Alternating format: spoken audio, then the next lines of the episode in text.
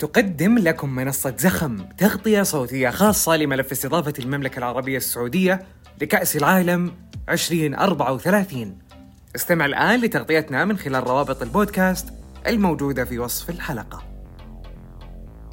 السلام عليكم ورحمة الله وبركاته. حياكم الله في الحلقة الأولى من بودكاست جرينتا واللي راح نتكلم فيه عن كل ما يخص الكالتشو الدوري الإيطالي خارج الملعب وداخل الملعب. معاكم محمد وأسعد برفقة زميلي تركي الغامدي حياك الله يا تركي. الله يحييك يا حبيبي. تحية طيبة لك ولمستمعينا الكرام. وبإذن الله أن الحلقة الأولى والبداية تكون جميلة وممتعة للجميع بإذن الله. بإذن الله. تركي جولة مثيرة جدا في الكالشو خلينا نتكلم عن أبرز حدث صار في الجولة. المباراة اللي كانت فيها تقلبات كبيرة وتبعتها بعض المشاكل اللي حصلت بين اللاعبين. والمدرب تحديدا واللغط الجماهيري الكبير في الشارع الميلاني فيما يخص بيولي. آه، مباراة نابولي وميلان انتهت بالتعادل الإيجابي 2-2 في ملعب دييغو أرماندو مارادونا. أه تركي أنا ودي أسمع رأيك في موضوع بيولي. أه أعرف أنك من أكثر الناس اللي انتقدوا بيولي في فترات طويلة حتى في موسم الدوري.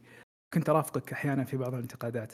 فودي أسمع رأيك عموما في الموسم الحالي في موضوع بيولي وموضوع مباراة نابولي تحديدا. جميل. في البداية زي ما ذكرت إنه المباراة شهدت تقلبات كثيرة. الميلان فتح المباراة بثنائية. دوبييتا كانت عظيمة جدا من جيرو. سبقها اللي هو الإصابة الخطيرة لبيير كالولو واللي على إثرها راح يضطر تقريبا للغياب إلى مدة تراوح من ثلاثة إلى أربع أشهر إذا احتاج للتدخل الجراحي. طبعا إلى هذه اللحظة في المباراة الميلان مشجعي الميلان حتى الخصم متوقع التعثر والفوز طبعا للميلان والحصول على ثلاثة نقاط المهمة في سباق سكوديتو. اللي صار أن تغييرات بيولي كانت غريبة جدا. أيضا تعامل اللاعبين كان بين قوسين مش ولا بد. بالذات لما أتكلم على الياو اللي تحس إنه قاعد يلعب بتعالي على الفريق. ترجمة هذا الأمر انتهت بثنائية لنابولي وكان حتى اللي هو في التسديدة الأخيرة في المباراة اللي تسديدة كفارتسخيليا كان ممكن أن نابولي يخطف الثلاثة نقاط اللي كانت في الجيب بين قوسين للميلان. جيرو أنا راح أقتبس لكم تصريح مهم جدا يختصر الأمر اللي قاعد يصير. أوليفي جيرو بعد المباراة صرح تصريح بين قوسين أنا أقول إنه هو الملخص الكامل للمشهد. قال بعد الهدف الأول لنابولي لم نكن نعلم هل ندافع أم نهاجم. لما يطلع لاعبك ويقول الموضوع هذا يبين لك إنه في خلل كبير من تعامل الجهاز الفني نتكلم هنا عن البيولي والطاقم مع اللاعبين. أنت لما تصير النتيجة 2 1 أنت كلاعب ما أنت عارف تدافع ولا تهاجم. أنت كأنك قاعد تقول أنا قاعد ألعب بدون مدرب. فهذه هي الإشكالية الأولى. الإشكالية الثانية لما سألت ابو خالد من ناحية الميلان في الموسم هذا صحيح أنا كانت لي نظرتي لبيولي وعندي انتقاداتي له وكثير من الأمور اللي أنا قلتها سابقا وقبل مدة طويلة أصبحت تتضح الآن.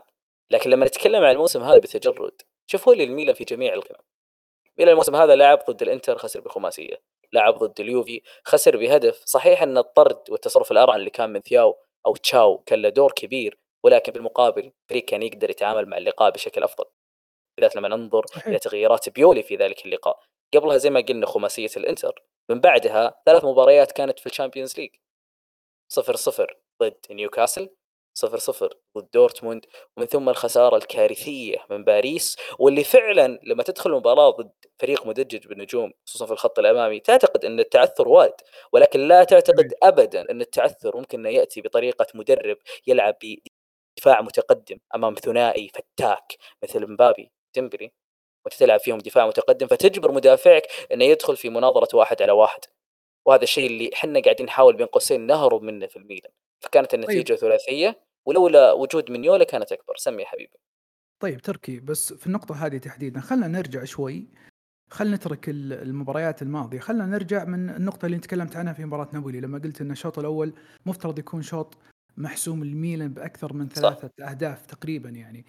ما يعني أنا في النقطة هذه تحديدا آه لما أسترجع مباراة نيوكاسل مباراة دورتموند أبترك مباراة الإنتر ومباراة باريس واليوفي لأنها بالنسبة لي فعلا يمكن الفريق ما كان فيها جيد. لكن تحديدا مباراة نيوكاسل ودورتموند اللي هي أول مباراتين في الأبطال بالإضافة لمباراة يوم الأحد ليلة الأحد ضد نابولي آه بيولي أمانة دار المباراة بشكل ممتاز.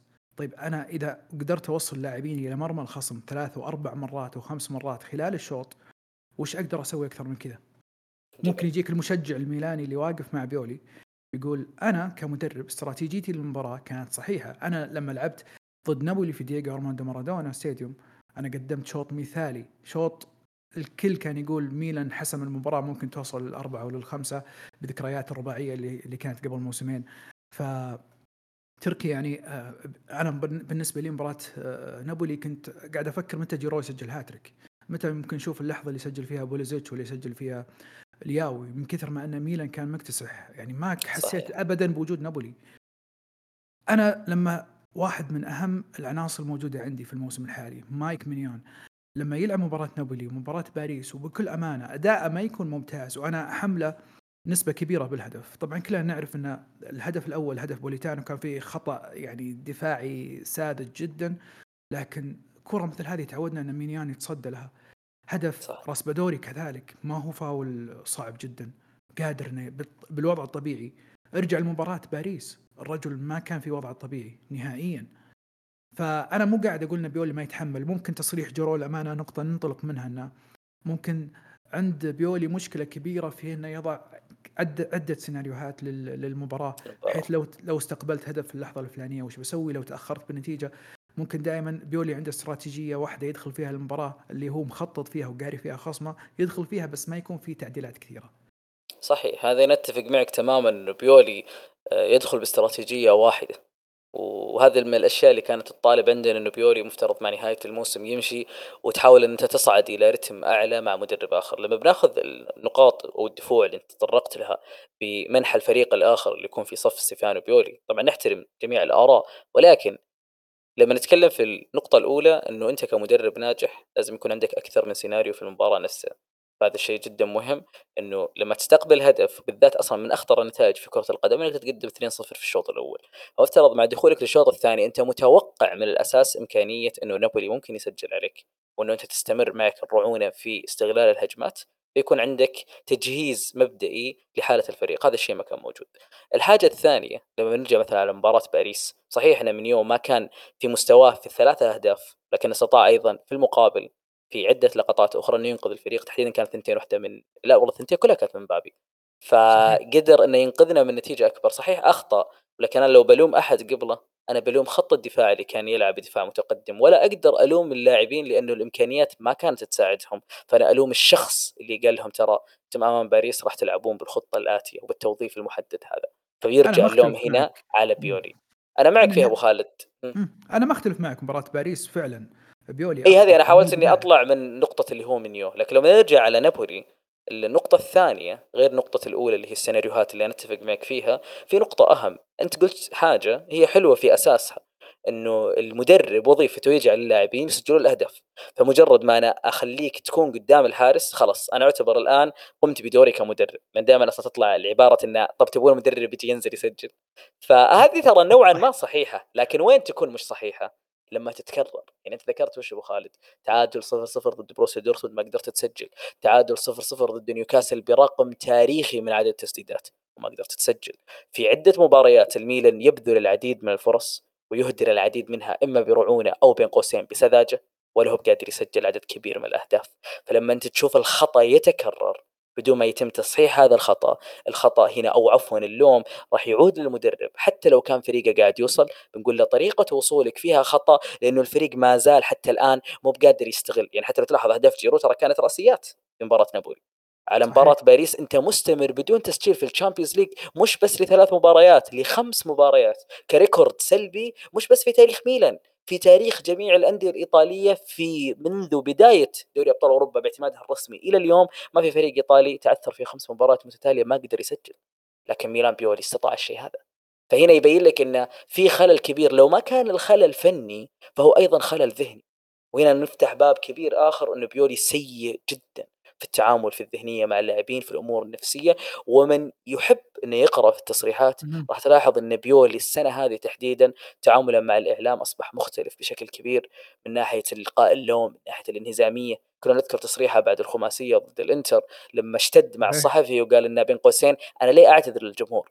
اللي يعتذر يكون شخص تعمد الخطا لكن إحنا ما تعمدنا نخسر بخمسة. صحيح إنه أعتذر طيب. في سياق آخر لكنه هرب من النقطة هذه سمي حبيبي. تركي ما تحس إن المباراة الإنتر آه، خلت اللغة تجاه بيولي من الإعلام الجماهير أكثر حدة أكثر قسوة. أنا بالنسبة لي أنا مع انتقاد بيولي وفي أشياء كثيرة ينتقد فيها بيولي لكن لما نجي للموسم الحالي بالنسبة لي هو ال squad.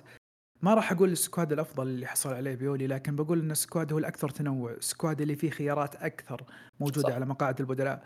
فهو فرصته في الموسم الحالي وبعيدا عن وجود زلاتان إبراهيموفيتش ولو انه احتاج زلاتان بعد مباراة الإنتر اللي انتهت بخماسية أحتاجه من الناحية الذهنية. وهذه بالنسبة لي نقطة سلبية تضع علامة استفهام. إذا كنت ما ما تقدر تسيطر على اللاعبين أو تحفزهم أو تخرجهم من جو المباراة السلبية أو جو الديربي السلبي فهذه هذه مصيبة. وممكن ترى النقطة هذه على قد ما حبوها اللاعبين وعلى قد ما أشادوا بوجود زلاتان وحضوره بعد خماسية الديربي إلا انها ممكن برضو تعطي انطباع أنه تزرع شك في المدرب فعلا. ما عندهم إيه ما عندهم ثقة بالمدرب وممكن هذا الشيء يسمح للاعبين مثل ما صار مباراة بعد مباراة نابولي آه، ردة فعل لياو ردة فعل جيرو صح. جيرو بالضبط.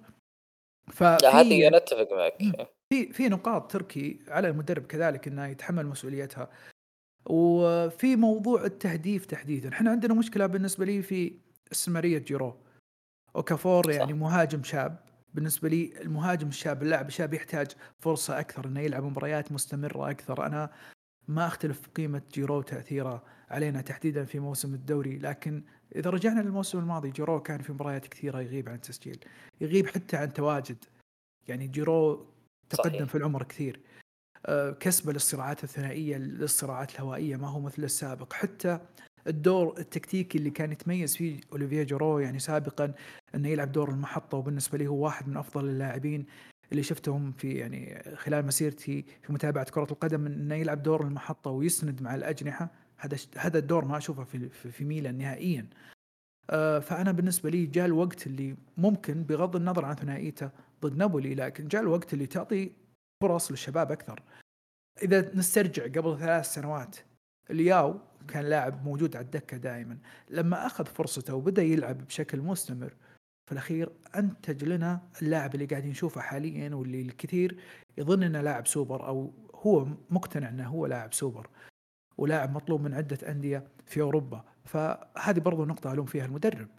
لما أشوف أنا ياسين عدلي اللي في الموسم الحالي مع دخوله في التشكيل كلاعب أساسي أو كلاعب احتياطي صار ياخذ دقائق أفضل صار يعطي أفضل في الملعب. طيب أنا ياسين عدلي كنت ممكن أقطع أشواط أسرع بإني أعطيه فرص من الموسم الماضي. نفس الفكرة في سلبيات موجودة وفي سلبيات ممكن إنك تقول بدأت نوعا ما تتغير يعني زي لما نشوف حالة يونس موسى في الموسم الحالي. إن على الأقل بادي ياخذ فرصته من بدري. كذلك صحيح. إذا نتذكر موضوع ثياو في الموسم الماضي لما اضطر إنه يحتاج مدافع ولعب ثياو أثبت جودته. تحديدا في مباراتين توتنهام. وضد مهاجم زي هاري كين. وغير الإشكالية أنا عندي في بيولي إنه ما يعطيك الفرصة اللي إذا احتاج.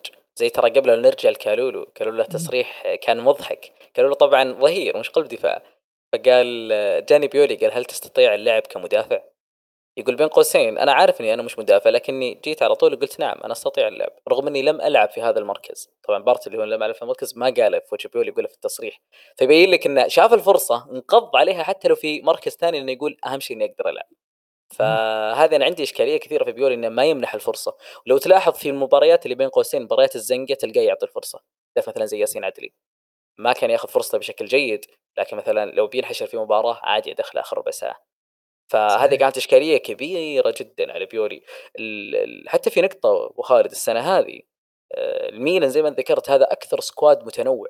صار عندك بدال الجناح أول نشكي ما عندنا جناح يمين. الحين عندك تشوكويزي وعندك بوليزيتش وعندك خيارات أوكافور تقدر تلعبه كجناح ويوفيتش أنت الإنسان اللي اخترته كمهاجم. وفي خط الوسط عندك تنوع كبير وروميرو اللي تو الآن صار ياخذ الفرصة. وفي الوسط عندك تنوع كبير. وفي نقطة مهمة أبو خالد في الميركاتو زي ما ذكرت. آه، بيولي طبعا هو اللي طالب ووقف وقفة مستميتة بالإبقاء على رادي كرونيتش في الفريق. وأنا عندي سؤال. الواحد يقدر من المستمعين يجاوبني عليه أو حتى أنت آه، بعرف الأندية وفي كرة القدم المخطئ طبيعي إني أنا أعاقبه وأخليه يتكي جنبي في الدكة كمدرب لكن اللي شفته مع بيولي بعد مباراة يوفنتوس من ثم على مباراة باريس دخل كرونيتش كان مخطئ بشكل كبير كان لاعب جدا سيء في دخوله في اليوفي في المقابل شفناه يبدأ بشكل أساسي في باريس فايش رأيك في هالنقطة أبو خالد؟ والله أنا أتوقع أن مشكلة بيولي آه، مشكلة اللاعب أو مركز ستة تحديدا اللي ما قدر يوجد له حل. يعني أنا بالنسبة لي المعضلة هذه ما نختلف أنه السكواد ممكن ما في لاعب مفصل أنه يلعب رقم لكن صح. في مدربين ممكن يبتكرون حلول. يعني في مدربين ممكن يرجعون لاعب مركز ثمانية يلعب بالأدوار هذه ويكون معه جانب في آه لاعب آه في خط الوسط يمتلك جانب مثلا دفاعي أو جانب تكتيكي أعلى يكون اللاعب اللي يلعب دور ستة لاعب تقني مثل ما صار مثلا على سبيل المثال في موضوع مختاريان فترته في روما أو هاكان مع الإنتر إنك توجد. حلول حتى وانت تمتلك تنوع لكن ممكن توجد حل من خارج الصندوق يخلي فريقك يوصل لمرحلة أعلى. أنا بالنسبة لي في عدة خيارات موجودة في الفريق ممكن إنه يقدر من خلالها بيولي يعطي آه، حل مناسب لخط الوسط والمعضلة هذه اللي في الأخير نضطر فيها إن نشوف كرونيتش مرة بعد مرة بعد مرة. كرونيتش للأمانة له مباريات كان يقوم بجانب عالي جدا من الناحية التكتيكية خاصة لما كان إذا تتذكر تركي يلعب كلاعب رقم عشرة لكن هو ما هو. لاعب عشرة إنه يصنع لعب أو يكون يدخل الصندوق لا كانت أدوار تكتيكية بحتة جميل الدور اللي أعطيته كرونيتش كان دور جميل جدا لكن مثل ما اعطيته الدور هذا برضو أنت لازم تعرف إنه اللاعب له محدوديته ممكن يفيدك مباراة مباراتين ثلاثة لكن ما راح يكون لاعب مفيد لك في فترة طويلة أو فترة مستمرة في الموسم فأنت لازم توجد حل إنك تحط لاعب يلعب بالدور هذا سواء كان رايندرز ولا ياسين عدلي ولا آه لو ولا تشيك موسى. في جاهزيته ولا. يونس موسى ولا مثلا تبتكر حل آخر إنك والله تصعد واحد مثل تو على سبيل المثال أنا قاعد أفترض مثل توموري ولا إنك كلابريا في مدربين يوجدون حلول من خارج الصندوق حتى تبهر ال- ال- ال- الجماهير والإعلام. آه، تتذكر مثلا خل نروح شوي للدوري الإنجليزي. مانشستر سيتي لما بيب جوارديولا كان يعاني كثير من معضله الارتدادات اللي تحصل على السيتي وما كان يوجد لها حلول.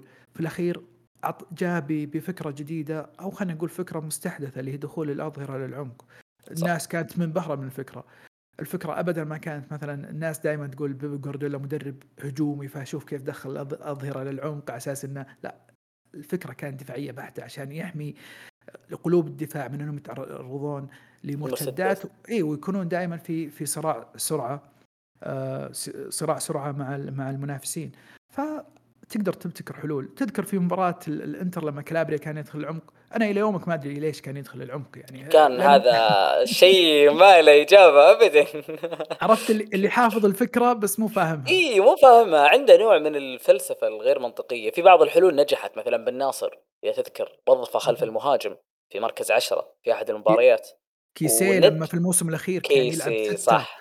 صحيح. لكن لا. حقت بن ناصر اللي أنا اخترتها بالذات نجح في مباراة لما نقول بيولي حافظ مش فاهم كمل على بن ناصر أذكر في مباراة ثانية بعدها وقدم أداء كان جدا كارثي في الشوط الأول. فاضطر إنه يعدل توظيفه. فهنا الفكرة إنه بيولي يدخل لك بسيناريو واحد. يغير شيء ويشوف التغيير هذا خلاص ثابت ويمشي فيه.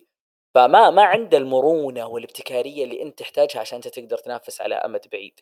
يعني مثل مثلا خمسة اثنين لما صح. لعب فيها اي ون... اي ونقع فيها. وترى في نقطة يعني حتى لما انت قلت مباراة الخمسة ضد الإنتر إن الخسارة هذه شددت اللهجة على بيوري.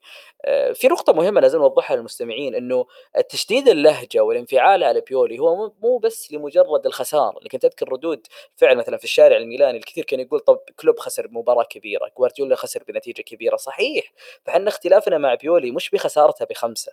اختلافنا إنه هذه الخسارة هي الخسارة الخامسة في الديربي لأول مرة في تاريخ الروسونيري ميلان من تأسس الفريق إلى اليوم. ما قد خسر في ديربي ميلانو خمس مباريات متتالية مع بيولي حدث الأمر هذا وفي المقابل سيموني إنزاجي أول مدرب في تاريخ الإنتر ينتصر في خمس ديربيات متتالية فأنت وبدون منحت. خصمك آه، باستثناء هدف لياو بالضبط يعني أربع مم. مباريات منها كانت بدون شيء في الدوري في الكاس وفي السوبر وفي ال Champions League أنت بين قوسين تمت نقدر نقول تحجيمك بشكل مخزي جدا ولا تقدر تلوم. شخص هنا إلا على مين؟ ما تقدر تلوم إلا بيولي لأنه في قاعدة أنت لما تخطي يعني حتى مثلا عندك المؤمن لا يلدغ من الجحر مرتين. بيولي لدغ ليه مع قال بس لأنه أنت مفترض توجد حل أنت خسرت مرة خسرت مرتين خسرت ثلاث بدون تسجيل خسرت الرابعه ما زلت في نفس الأخطاء في نفس توليفة الوسط في نفس تركيبة الدفاع. من غير المعقول إنك تواجه إنتر إنزاجي خمس مباريات متتالية ما أنت قادر توجد حل كثير مدربين شفناهم ابو خالد في الدوري الإيطالي يقدر يوقف الإنتر سواء في مباراة في مباراتين بيولي ما استطاع. فهذه اليوم أقول لك في موضوع التحجيم هذه. طيب آه خلينا شوي نتكلم عن جارسيا مع نابولي. اللي نوعا ما يمكن شرى له وقت تركي آه بالتعادل هذا وبالعودة اللي صارت في المباراة. والأمانة كان قادر يعني حتى يكسب المباراة زي ما ذكرت قادر يقلبها بالضبط. اي اي كرة كفارات سخيليا في الدقيقة الأخيرة حرفيا الكرة طلعت برا 18 صفر الحكم. صفر الحكم إيه الحمد طول. لله. عرفت حتى ما انتظر ما انتظر الكرة تنزل من الهواء. الحمد لله يا رب. على طول. إيه فزي ما انت آه، قلت جارثيا اخذ له وقت إحنا انتقدنا بيولي كثير لكن جارسيا ترى سوى ثلاث تبديلات مع بداية الشوط الثاني. يعني مباشرة مع بداية المباراة دخل آه، أوليفيرا أوستيغارد وسيميوني سيميوني. إيه سيميوني. دخل آه، سيميوني بغيت. أقول سيميوني إنزاجي يعني كابوس الميلانستا الفترة الأخيرة. آه، انطلق على طول رودي جارثيا. شوط شوط ثاني مثالي يعني آه، صراحة من نابولي ولا إيش رأيك؟ لا لا أشوف انه شوط مهم جدا ولو بنتكلم جارسيا أبو خالد بنرجع شوي إلى إن الآمال اللي كانت معقودة عليه يعني. الآن نابولي حققوا السكوديتو بعد مدة طويلة من أيام دييغو أرماندو مارادونا وتزامن تحقيقهم للدوري مع تحقيق أفضل منجز في تاريخهم في دوري أبطال أوروبا بالوصول للربع النهائي لأول مرة فاللي صار الآن إنه النادي وصل إلى level عالي. سباليتي مشى. أنت مفترض إنك تبني على ال level هذا وتصعد إلى level أعلى. اللي صار إنه. ديلورنتس جاب جارسيا اللي بعد ما أقيل من النصر. فالخيار كان فيه تحفظات بالذات إذا تذكر الأخبار. ربطتهم بناجلزمان وربطتهم بلويس إنريكي. ربطتهم بأسماء يعني ممتعة كرويا. وأسماء لها على قولتهم سجل حالي. مش سجل قديم جدا. فحصوله على جارسيا كان غريب. لكن الكل قال إنه خلينا ننتظر نعطيه فرصة نشوف. لما بدا آه، الموسم لنابولي لاحظنا يعني تقريبا حاجتين كانت جدا مهمة اللي هي في البداية انخفاض مستوى كفاراتسخيليا وابتعاده على المساهمات. وإذا تذكر لما سجل الهدف واحتفاليته اللي كانت بين قوسين. قاعد يصرخ من قلب كان قاعد يعوض على اللي فات. وسمن أيضا انخفاض اللي هو النجاعه التهديفية له. وإذا تذكر الغضب اللي كان يصير من تبديلاتهم كان يكون متعادل. نابولي بدل ما هو يدخل لاعب ثاني أو يسحب لاعب ثاني من الملعب تلقى يسحب من مكفاره واسمه فكان يتصادم معهم. فجارسيا بداية شريته للوقت مش بس في التعادل مع آه، الميلان لا كانت من أحسن التعامل مع كفارا مع اوسمين اللي هو كان الفترة قبل التوقف. لما جينا على التوقف رجعنا من التوقف نابولي فاز على فيرونا نابولي فاز على برلين في فوز كان مهم جدا في البطولة اللي هو في ال Champions League لأنه طبيعي أنت راح تتعثر أمام الريال لكن لازم إنك أنت ما تتعثر أمام براغ ولا أمام الفريق الألماني. التعادل اللي صار مع الميلان هو لو قلب النتيجة كان أخذ له وقت أطول. وتعادله بحد ذاته أثبت إن الفريق ك squad نابولي قادر يقدم.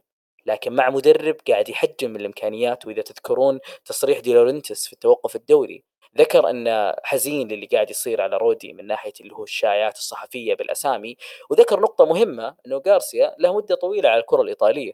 وذكر أن أيضا تغيير المدرب في هذا الوقت يكون صعب جدا لعدم الوجود اللي هو بين قوسين البدائل الجيده فنقدر نقول أن ديلورنتس تدبس برودي غارسيا قرار قرار يتحمله هو بالخلاف الكبير اللي صار بينه وبين سباليتي. والأمانة أنا في في فكرة جات في بالي فيما يخص رودي جارسيا تحديدا. أنا؟ أحس رودي جارسيا يحب دائما يكون هو نجم الفريق الأول. صح أنا جاني انطباع هذا يعني يحب يفرض شخصيته على اللاعبين ممكن هذا الشيء اللي خلاه يتعامل مع كفارة سخيليا واوسمن بالطريقة هذه صح. نسترجع بما إن إحنا متابعين الكالتشيو نسترجع فترته في روما كان عنده صد يعني صدامات كبيرة مع النجوم اللي موجودين في في روما وعلى فعلا. رأسهم فرانشيسكو توتي فممكن يكون هذا الشيء موجود عنده يسبب حزازية شوي بين المدرب يس- يحط gap بينه وبين اللاعبين.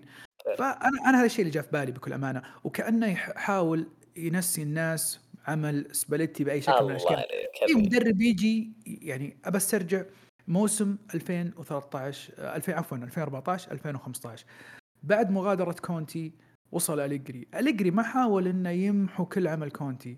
كمل عليه. حاول يكمل كمل عليه. عليه. إي. كمل عليه ووصل لنهائي الأبطال. الموسم اللي بعدها بدأ يحاول إنه ينزع عباءة تاثير كونتي الفني ويبدأ يفرض أسلوبه بشكل كامل. فهذا الدور بالنسبة لي اللي شفناه على سبيل المثال كذلك مع الإنتر في سيميوني إنزاجي لما تم استبداله بكونتي. وعلى فكرة كونتي من أصعب المدربين اللي أنت لما تيجي تحاول تخلفه في الفريق إنك تغير أسلوبه صح. تماما. أي تحاول إنك تاخذها بشكل تدريجي فعلا. بالضبط. وسباليتي بكل أمانة سواء مع الإنتر سواء مع روما في فترته الثانية. سباليتي دائما يبني جذور الفريق صح. يبني صح. الفريق اللي أنت تقدر تكمل فيه يعني مهد لك الطريق بعده بالضبط. فعلا مشروع الإنتر بدأ بالنسبة لي مع سباليتي يعني حتى لو اختلفت الأسماء اللي حققت الدوري لكن في الأخير هو اللي رجع الفريق أتفق معك. فريق اللي هو روما التاهل كان لل Champions لو ما بالضبط، وصلوا فريق- لدوري الأبطال ما صار اللي صار فعلا ف- فريق روما ووجود صلاح ودزيكو والعمل الكبير اللي سواه سباليتي اللي في الأخير دمر مونشي يعني لكن. آه دمر حتى لو حتى لو ترجع حتى لو ترجع إيه. لأودينيزي لما تأهل معهم لدوري ابطال أوروبا. يعني. مدرب ترى مدرب مدرب عظيم. يعني أشوف المدربين القلائل اللي ما أخذ حقه في الكالتشو والسبب إنه ما حقق الدوري. فتلقى إن الأنظار عليه أخف. مثلا أذكر يعني كان في نقاش مع أحد كان يقول انه تنتقد بيولي عشان ما جاب بطولات أما هذا سباليتي فتقول له لا سباليتي سوى وصل للأبطال وجاب كؤوس مع روما جاب لهم الكاس الكوبا. إيطاليا وجاب لهم السوبر ومع الزينيت فزي ما أنت ذكرت فعلا. سباليتي يسهل لك الطريق إنك تكمل هذا هذا الكلام فممكن الأمانة خيار دي لورنتس لما راح الرودي ما أشوف أنا خيار منطقي ولو أن السوق بالنسبة لي شحيح بالمدربين اللي صح. ممكن تكمل بس أنت من الأساس يعني صدامك مع سباليتي ما كان مفهوم نهائيا بكل أمانة والله يا تركي أنا ترى عجزت لأفهم عندي تبرير وحيد يعني ما يباعد عن؟ مثلا تبريرك لرودي غارسيا إن ديلورنتس أيضا يحاول إنه يكون الرجل الأول في نابولي وأستشهد بإخراجه لماوريتسيو ساري بعد الموسم اللي كان تاريخي وكان أعتقد نابولي وقتها كان أعظم وصيف في تاريخ الدوري الإيطالي. لما حقق بالضبط وما قدر يجاريهم عشان يوفي أليجري وقتها. ففي ذيك الفترة ساري مشى في نهاية الموسم. حاول ديلورنتس إنه يلف عليه. ويحاول إنه ياخذ المجد والنجومية كاملة له. الأمر ما يبعد عن الوضع الحالي مع خروج سباليتي والأنظار كلها تتجه لديلورنتس بالذات خلال فترة التصريحات اللي كانت في الصيف محاولة ايضاحها والكلام اللي كان يقوله الجمهور نابولي. كان قاعد يحاول يبين إنه ترى أنا الأساس في هذا الفريق وهو فعلا يعني ديلورنتس كرجل جاب لك نابولي من خارج ال Serie A وصفاهم من الديون وخلق لهم آه، بنية تحتية قوية جدا. لكن في المقابل أنت ما تستطيع إنك تنسف جهد المدرب بالذات مثل سباليتي في هذا الموسم التاريخي بإعادة الدوري. فأنا تقريبا أشوف هذا السبب. وخاصة أنه كان في نجم ثاني موجود في إدارة نابولي كريستيانو جونتيلي اللي يمكن ما أخذ حقه. الناس يمكن استوعبت دوره لما راح لليوفي إنه أوه كان عنده مدير رياضي ممتاز. وإذا ما كنت غلطان. كريستيانو جونتيلي موجود من 2015 في نابولي. ولما. تشوف استقطابات نابولي يعني من 2015 إلى الموسم الماضي اللي اختار الصفقات في نابولي بعناية. اي معلم معلم معلم. فعموما نابولي يعني في الأخير ما هو بعيد آه، تركي عن ال top four فرق نقطة عن أتلانتا. لكن ما هو أتوقع فرق إيه، كبير. تعادل تعادل يعني يعني الكثير للاعبين من الناحية الذهنية والنفسية. والفترة الجاية ممكن إلى إلى التوقف الدولي يمكن تكون حاسمة شوي بموضوع آه، رودي موضوع جارسيا. فعلا لأنه أصلا المباريات اللي عندهم راح يبارون ساليرنيتانا ومع برلين في ال Champions مع إمبولي ثلاث مباريات في المتناول. ما بعدها لا راح تبدأ صعوبات راح يواجهون أتلانتا والريال. توقف الإنتر direct بعد التوقف. فهذه الفترة راح تكون حساسة جدا لرودي جارسيا بالذات المباراتين اللي قبل التوقف. يعني عادي تشوف ديلورنتس يقدح ويغير المدرب لو كان في تعثرات لكن ذكرت نقطة مهمة التعادل هذا يعطيهم نوع من استعادة الروح القتالية يعطيهم نوع من التركيز شيء يقدر يبني عليه رودي الفترة الجاية. وختاما قبل ما نغير اللي هو النقاش من النقاط ترى اللي تعتبر إيجابية في جارسيا يعني قلت بنحاول نحسن الوضع الحين مع نهايته إن في أكثر من لاعب لقى نفسه ما كان في نفس التوهج اللي كان مع سباليتي. تحديدا نقدر نتكلم على زيلينسكي ونتكلم برضو على بوليتانو بس في المقابل مثلا من أكثر اللاعبين اللي تضرر مع جارسيا هو لوبوتكا اللي كان شيء مختلف تماما مع سباليتي. فهذه مشكلة اللي هو تغيير المدربين لما يختلف الأسلوب. في لاعبين تلقاه يبرز ما اخذ فرصته قبل وينفجر. في لاعبين العكس يكون في level ثاني وتلقاه في level أقل. فهذه. بالضبط تغيير أي مدرب في الأخير له ضحايا. طيب نروح للمحور الثاني تركي. خلنا نوجه على انتر وروما. انتر وروما. قمة آه، روميلو لوكاكو إذا صح القول يعني. والصافرات.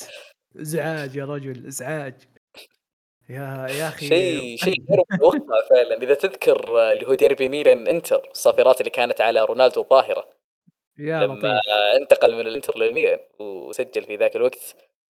فاللقطه تكررت الآن مع لوكاكو. لكن بدون التسجيل طبعا البلجيكي وكانت للأمانة بين قوسين قتحه من جمهور الإنتر لأنه إذا تذكر الإعلان اللي صار إن الصافرات كانت ممنوعة. ممنوعة منعت صحيح. رسميا إي فكان كل شخص بيجيب الصافرات يخاطر بفرض غرامة مالية عليه لكن بين قوسين ما قدروا إنهم على قولتهم يمسكون أنفسهم. فشالوا الليلة من ناحيتها. قبل خل قبل ما اتكلم في المباراة أبو خالد خلينا نتكلم في لوكاكو نفسه. يعني أنت شفت مثلا روميلو مع الإنتر. لما راح من الإنتر سابقا في المرة الأولى وذهب إلى تشيلسي بمبلغ وقدره من ثم صارت المشاكل مع بلوز وقال خلاص أنا أبغى أرجع للإنتر. رجع للإنتر قدم موسم لا بأس به يعني لم يكن سيء سيء ولم يكن مبهر جدا ولكن كان متوقع له أنه هو يكمل مع الإنتر بالذات أن الذهاب نحو لوكاكو كانت ضحيه أو ضريبه لماروتا والإنتر تخلي عن باولو ديبالا للإنتر. فلما صارت المصيبة شفنا الأخبار اللي ربطها بيوفنتوس ثم بسبب ذهاب اليوفنتوس اوزيل يقرر إنه يتعاقد معاه ثم اليوفي ما قدر يتعاقد معاه مع الجمهور إذا تذكروا الجمهور والمطالبات اللي صارت. في النهاية فتح الباب إلى روما واستفاد منه اللي هو جوزي مورينهو تياجو بنتو وأخذوا روما أنا أبغى أسمع منك أبو خالد إيش نظرتك للي قاعد يسوي لوكاكو في الصيف؟ يعني إيش إيش الحكاية لهذه القرارات الغريبة جدا؟ لوكاكو حكاية والله. حكاية. ترى لوكاكو كمهاجم في الأخير أنا بالنسبة لي ما هو مهاجم. سيء ولا هو مهاجم سوبر ستار. هو صح. مهاجم ممتاز. الحق يقال وتهديفيا الرجل على سبيل المثال في ال Premier League عنده 121 هدف وهذه محصلة تهديفية عالية جدا. هو موجود إذا ما كنت غلطان في ال top 20 في ال Premier League. هو هداف تاريخي لمنتخب بلجيكا وواحد من أكثر اللاعبين تسجيلا مع المنتخبات في المباريات الدولية. لكن روميلو لوكاكو بالنسبة لي مشكلته شخصية عقلية ذهنية. اللاعب هذا يحتاج عناية عاطفية عناية ذهنية عناية بدنية عناية نفسية ولازم متكامل. إي يعني عرفت عرفت إنك لازم تعتني فيه بكل ما يعني بكل ما تستطيع. مشكلة روميلو لوكاكو انه أي حدث ممكن يحصل له داخل المباراة يطلع برا جو برا برا جو المباراة تماما. روميلو لوكاكو خلال الموسم لو صار موقف أو في مباراة ما قدم فيها أداء ممتاز صافرات استهجان أي شيء يحصل ممكن إنه يطلع من الموسم تماما. روميلو لوكاكو ضعيف من النواحي هذه تماما. ضعيف إيه. ضعيف ضعيف. يعني أنا أنا أحاول أسترجع اللي صار معه في تشيلسي قبل لا يرجع للإنتر ثم ينتقل لروما. إلى إيه. يومك أنا عجزت ألقى التفسير. أنا عجزت ألقى التفسير. خاصة التفسير اللي خلاك تطلع في المقابلة وتقول أنا اشتقت للإنتر وأبي ألعب مع لوتارو وأبي أرجع للإنتر. طيب أنت في فريق جديد في تحدي جديد أنت يعني أكبر وأنت اخترته بنفسك للذهاب له. بالضبط وأكبر دليل على العناية العاطفية اللي يحتاجها روميلو لوكاكو لأنه بالنسبة لي هو هو يعني عنده تقلبات عاطفية غير طبيعية وتقلبات نفسية ومشاكل في الشخصية وعقليته وثقته بنفسه لأن كل ما راح نادي يحسسك إنه هو النادي الأم اللي يحبه هو النادي اللي يعشقه منذ الطفولة مثل ما يقول مثل ما يصرح مثل ما يقبل شعارات الأندية. فروميلو لوكاكو من الجانب الفني ممكن نختلف فيه نتفق فيه. هو في الأخير لاعب ممتاز ما هو لاعب سيء. لاعب معدلاته التهديفية محترمة جدا. لكن ك package هو لاعب ممكن يعني يحسم لك الموسم ويخلي موسمك أفضل بكثير وممكن يخلي موسم سيء جدا مثل ما حصل مع تشيلسي مثل ما حصل مع يونايتد في موسمه الثاني. فروميلو لوكاكو صعب إنك تسيطر عليه بالأمانة كلاعب. هذه هذه مشكلتي مع روميلو لوكاكو. اللي حصل في الصيف أنا أنا إلى يومك أنا ما أدري هو ليش راح يتواصل مع اليوفي أو قبل أن يتواصل مع اليوفي مع أن الإنتر كان مستميت للتوقيع معه.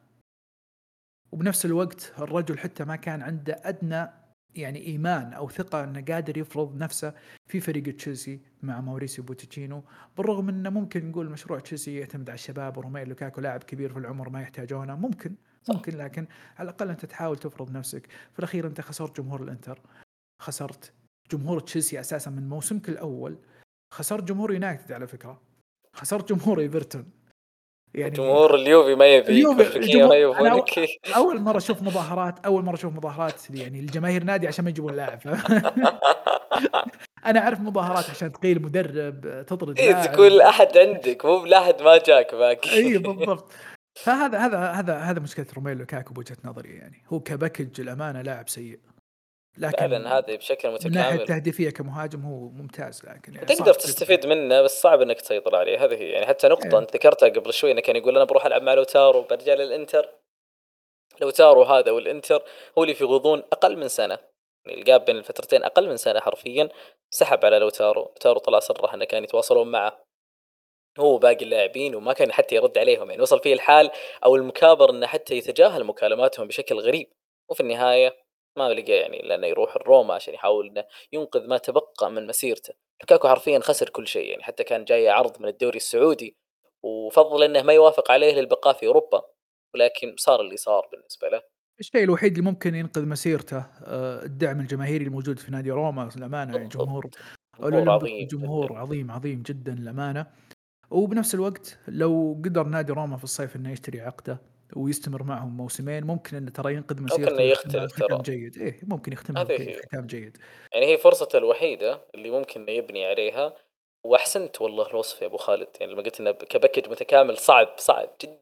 إنك تسيطر عليه الموضوع موضوع نفسي وهذه ممكن تفتح لنا باب ما ندخل على جوزيه مورينهو وعلى الأمور النفسية وعلى محاولة اللي هو يعني بالنسبة لي أعتقد الموضوع واضح مورينهو يمكن المدرب الأعظم ولكن تحديدا في الأمور النفسية والتواصل مع اللاعبين شوف جوزيه مورينهو شخص لا يعلى عليه ابدا في انه يتواصل مع لاعبيه يحاول إنه يخلق بيئة صحية داخل الفريق من ناحية الدعم من ناحية التواصل يعني يكفيك إنه وصل الأمر فيه انه يجلس في روما ويرفض العرض التاريخي من الدوري السعودي فقط لمقابل إنه يوفي بكلمته.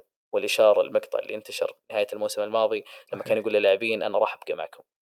ايا كانت الظروف أنا جالس. وكانت من ضمن الظروف زي ما ذكرنا في لوكاكو إن روما تأخر كثير ترى في ضم المهاجم. يعني لوكاكو دخل على بداية ال season direct كذا جاء وصل طبح ولعب. فمر بتذبذبات. أول موسم طبعا حقق أول بطولة أوروبية في تاريخ روما هي كانت الكونفرنس وفي الموسم الثاني وصل لنهايه ال Europa League كان قاب قوسين أو أدنى من حصد البطولة وإعادة روما لل Champions League لولا فضيحة الحكم تايلر. والآن في الموسم الثالث روما مطالب بانه لازم يعود إلى دوري أبطال أوروبا إما من عبر التواجد في ال top four أو من خلال تحقيق ال Europa League. كيف قاعد تشوف أبو خالد موسم روما مورينو top four أو top five إذا آه، صح صح القول. مع ما- العدد إيه، ما ندري الإضافي. ما ندري. للحين إيه. لكن آه، بالنسبة لي تجربة روما مع جوزيه مورينيو ورتني جانب مختلف عن السنوات الماضية اللي سبقت آه، قدوم روما. يعني أكثر جانب كان يتكلم عنه الإعلام والجماهير. شخصية مورينيو مع اللاعبين لكن اللي شفته في روما جانب مختلف. يعني بكل أمانة آه، دعم عظيم للاعبين الشباب ثقة تحفيز يحاول يعطيهم فرصة يحاول إنه يسيطر على غرف الملابس يحاول إنه ما يفقد غرف الملابس. حتى يمكن أكثر حدث صار يعني بين مورينيو ولاعب هو مشكلته مع كارسدورب. مورينيو قبل خمس ست سنوات مستحيل كارسدورب يستمر في فريقه يومين يعني مستحيل. فما بالك إن كارسروب إلى إلى يومك موجود في روما وممكن إنه يبدأ. أساسي. اي فهذا بالنسبة لي يبين لك إن الرجل اقتنع إن الجيل اللي يتعامل معه حاليا هو جيل مختلف عن جيل 2010 مختلف عن جيل 2012 مختلف عن الأسماء العظيمة اللي كان يدربها في الإنتر في مدريد في تشيلسي. الموضوع اختلف تماما ولازم تخصص معاملة مختلفة للجيل الحالي. يعني إحنا إذا تكلمنا إحنا جيل الشباب الموجود عندنا إحنا في المجتمع نفسه أساسا مختلف عن الأجيال السابقة. فما بالك بجيل اللاعبين كذلك ووجود ال social فعلاً. ميديا والشهرة تأثير كبير. هذا الجانب الأول بالنسبة لي اللي يحسب لجوزيه مورينو محافظته عليه وإنه قدر يتمالك نفسه. الجانب الثاني اللي بالنسبة لي أنا ألوم مورينيو عليه لا تتقبل ان الإدارة تتعامل معك بالطريقة هذه. يعني معليش ممكن الناس تجي تقول لك في الصيف روما جلب باريدس عوار ريناتو سانشيز روميلو لوكاكو هذا ميركاتو عظيم. لا هذا مو ميركاتو عظيم. لما أنا أجيب روميلو لوكاكو في آخر أيام الميركاتو وأجيب لاعب أساسا ما في نادي في أوروبا مع كامل احترامي لروميلو لوكاكو يبغى يتعاقد معه مو لأنه لاعب سيء لأنه لاعب مشاكله كثير. لما أنا أجيب واحد زي حسام عوار آخر موسمين هو فاقد نفسه أساسا. حسام عوار الموسم الماضي بدأ ست مباريات كلاعب أساسي من أصل 38 في الدوري الفرنسي. نفس الشيء ينطبق على ريناتو سانشيز بدأ ست مباريات ترى فقط. باريدس بدأ ثمان مباريات كلاعب أساسي في الدوري الإيطالي الموسم الماضي. مورينيو بالوضع الطبيعي مدرب بقيمة مورينيو ما يقبل بالشيء هذا. لكن كل شيء كل شيء قاعد يسويه مورينيو حاليا مع روما هو محاولة للحفاظ على تجربته مع روما وإنه يوصلها للنجاح بأي شكل من الأشكال. فأنا بالنسبة لي الناس ممكن تتخيل إن روما يمتلك squad ممتاز وقادر إنه يحقق وقادر إنه يروح لل top four المفروض مكانه يكون محجوز، مكانه بالنسبة لي ما هو محجوز. لأن أنت حرفيا قاعد خلال ثلاث مواسم جودة روما من الناحيه العناصرية ما ارتفعت. نهائيا أنت كل موسم تجيب صفقات ترقع فيها الحال ترقع فيها الحال. عكس مثلا يصير مع الإنتر. حتى وهو يفقد جودة مثلا في في فترة فقد حكيمي ولوكاكو لكن عوضهم ورجع الموسم الحالي مرة ثانية عوضهم بلاعب زي ترام على سبيل المثال. دومفرس كان تعويض جيد مقارنة بالإمكانيات الموجودة للإنتر لكن اليوم روما ما ما في أي تعويض مناسب للاعبين أساسا اللي فقدهم واللي أساسا حتى هم جودتهم ما هي بعالية. يعني زانيولو إلى يومك ما في معوض له. زانيولو اللي كان سلبي أساسا. بالضبط إيبانيز نديكا أساسا جاي تعويض لإصابة كومبولا. في الأخير أنت بحاجة يعني مدافع أصلا بالضبط. بالضبط. فأنا أشوف إن مورينو متساهل جدا في التعامل مع الإدارة ما هو قاعد يرفع من الحدة في الضغط على الإدارة أو يهاجم الإدارة. هذا شيء يحسب له عشان ينقذ ما يمكن إنقاذه في فترته مع روما. لكن روما بالنسبة لي في نادي قاعد يدور في نفس الدائرة. وأمس قريت أخبار إنه حتى الإدارة ممكن تفكر في بيع النادي في في الصيف 2024 هذا دليل إنه ممكن حتى هم يكونوا أساسا فاقدين الأمل إن هذا النادي قادر ينهض من الناحية المالية خاصة مع فكرة مشروع الملعب وتعثر مشروع الملعب والموضوع المزعج جدا في إيطاليا موضوع الملاعب موضوع المنشآت موضوع إن النادي يكون عنده يعني مصادر دخل متعددة. هذا الشيء ممكن إيه هذا الشيء ممكن صراحة يسبب قلق كبير في موضوع روما. من الناحيه الفنية تركي في لغط كثير تركي من الناحيه الفنية يعني ودي ودي أسمع رأيك. هل تشوف إن ال squad الحالي في روما قادر يعطي أفضل؟ ومورينيو حجم ال squad هذا؟ خلينا نتكلم شوي بحياد. هذا هو هذا حاول تكون حيادي. لا لا لا ما عليك. من ناحية الحياد بكون حيادي لأنه روما ثالث أقوى خط هجوم في الدوري الإيطالي. فدائما نسمع عبارة رنانه إنه روما يعتبر آه، مورينيو خليني ألب... خليني ألبس القبعة. خليني ألبس القبعة في الجانب الآخر وأقول لك إنه 11 هدف منها كان في مباراتين. هذه هي والمباراتين هذه الفرق الثانية اللي واجهتها وهي فرق يعتبر أساميها أو يعتبر الفرق الموجودة فيها أقوى من روما ما قدرت تسجل نفس أهداف روما.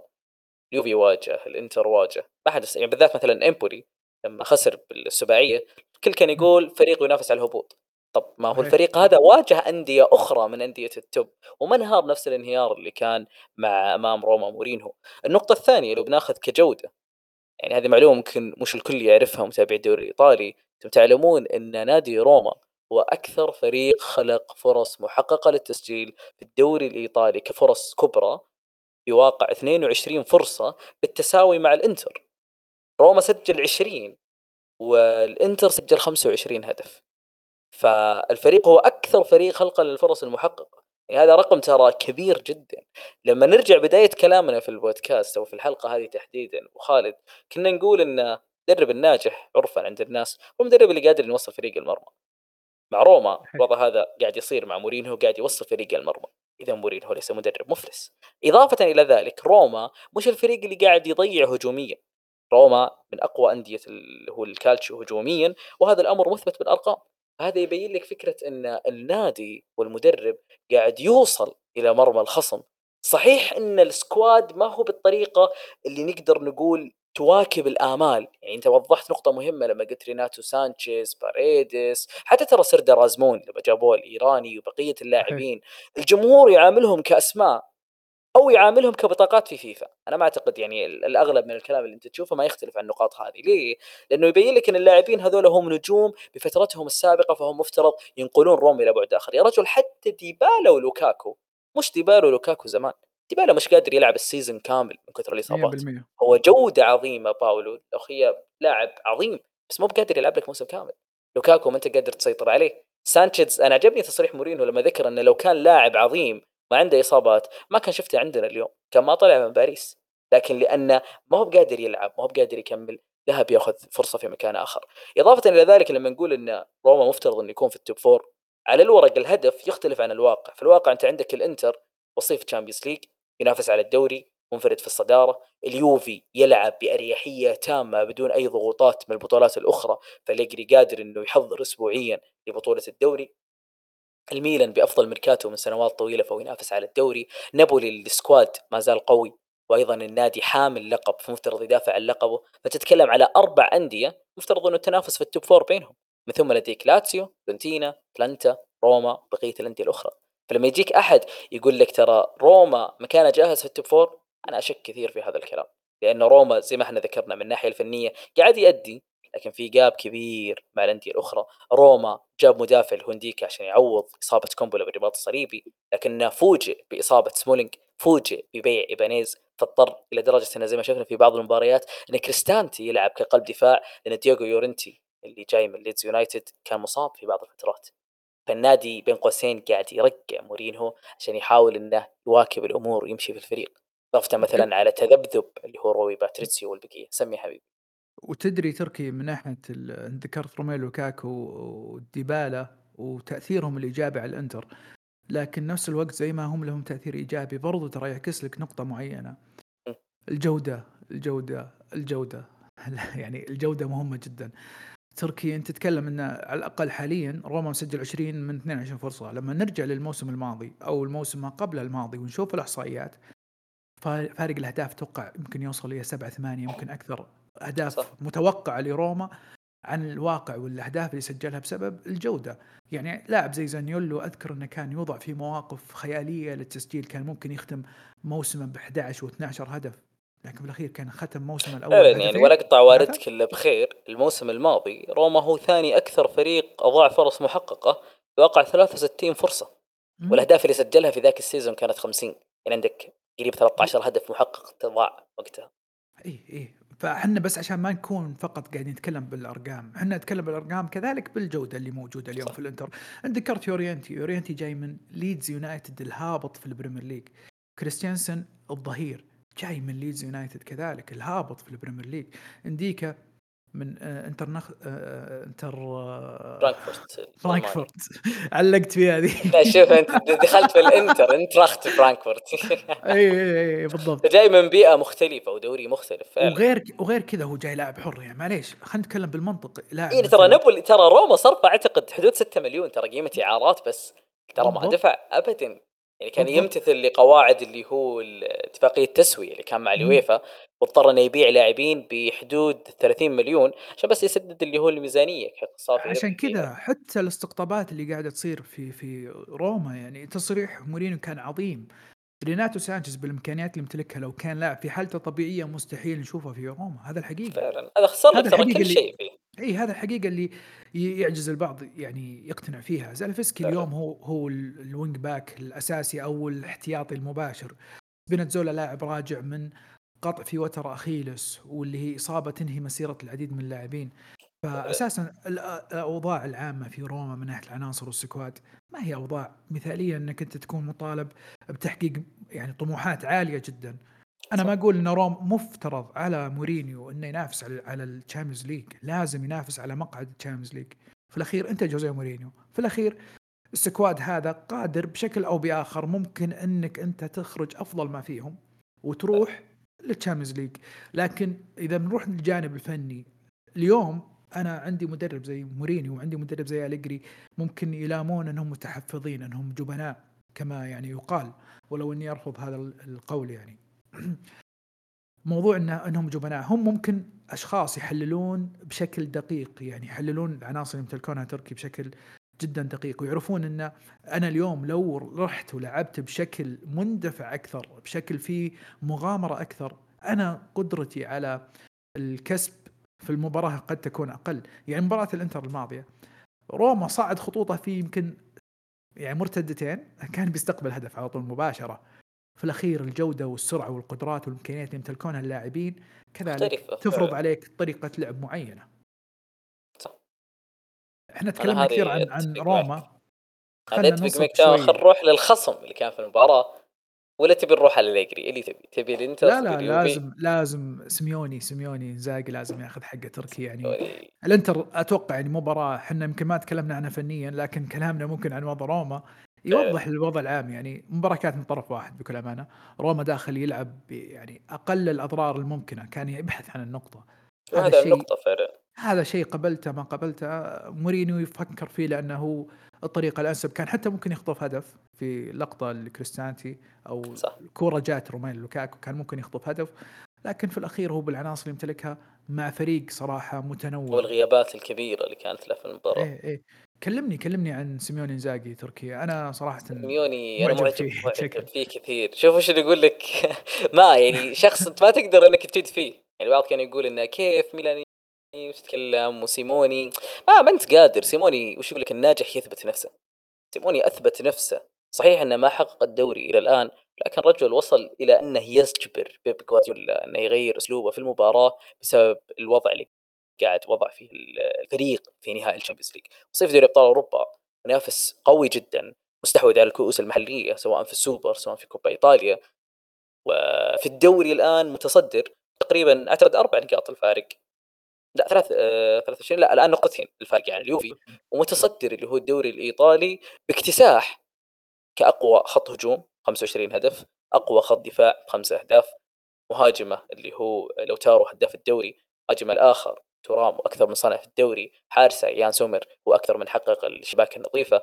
ف آه، سيموني وأيضا ضف عليها لعبه بطريقة ممتعة. صحيح إن الفترة الأخيرة مع ضغط ال Champions League المستوى نزل في الإنتر الأسامي شهدنا اللي هو اختلاف في الأسامي والإنتر دخل في ميركاتو يعني أعتقد حتى من القلائل اللي تشوف الفريق يغير جد الحراس بالكامل حارس أول حارس ثاني حارس ثالث راح لوكاكو راح. أسامي كثيرة في الفريق فتقريبا وصل إلى حدود 11 لاعب. أسامي متنوعة جدا اللي خسرها اللي هو حتى لوكاكو وغيره من الفريق. آه، أسامي متنوعة خسرها نيراتزوري لكن استطاع سيموني إنه يوجد الحلول زي مثلا بروزوفيتش لما شفنا كان في مركز ال regista وآلية الحل. يعني أنا يعجبني المدرب المبدع لما يواجه مشكلة يحاول إنه يحلها بأفضل طريقة ممكنة. هو ما ينتظر الوقت توظيفه الآن لوتارو تورام. يعني تورام إن كان يتوقع إنه في المدة البسيطة هذه راح يستطيع صناعة كل هذا العدد من الأهداف. لوتارو مارتينيز اللي يعتبر مهاجم عظيم ولكنه ما استطاع في أي موسم من المواسم الماضية إنه يوصل إلى مرحلة يستغل قوته. لوتارو الآن مع إنزاجي الموسم الماضي والآن الموسم هذا بين قوسين انفجر. لوتارو وصل إلى مرحلة صار مرعب بما تحمله الكلمة أمام خط الدفاع والحارس. ما كان زي لوتارو السابق اللي تجيه 10 كور ضيع لك 10 كور كاملة. لا لوتارو الآن عادي من 10 تلقاه يسجل 11 حتى. فوصل إلى فورمة خيالية توظيفه كان يعتبر عظيم. استغلال التنوع في خط الدفاع. يعني حتى مستويات بعض المدافعين مع سيموني عظيمة. يعني مثلا أستشهد لكم بأتشيربي مخضرم فرانشيسكو اللي أنا ما توقعت ابدا من نهاية الموسم الماضي إلى بداية الموسم الحالي أراه بهذا المستوى. أتشيربي وصل إلى مرحلة قادر إنه بين قوسين يحجم أي مهاجم. فدومفريس وتطور أدائه الكبير الموازنة ما بين الدفاع والهجوم اللي قاعد يسويها الإنتر عظيم.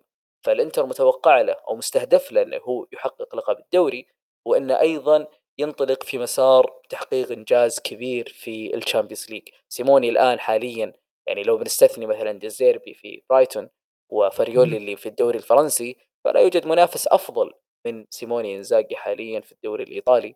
يعني مدرب ينقصه بس ينقصه إنه يجيب الدوري مع الانتر وصل إلى مراحل عظيمة. الأول. بالضبط هو المرشح الأول. للبطولة.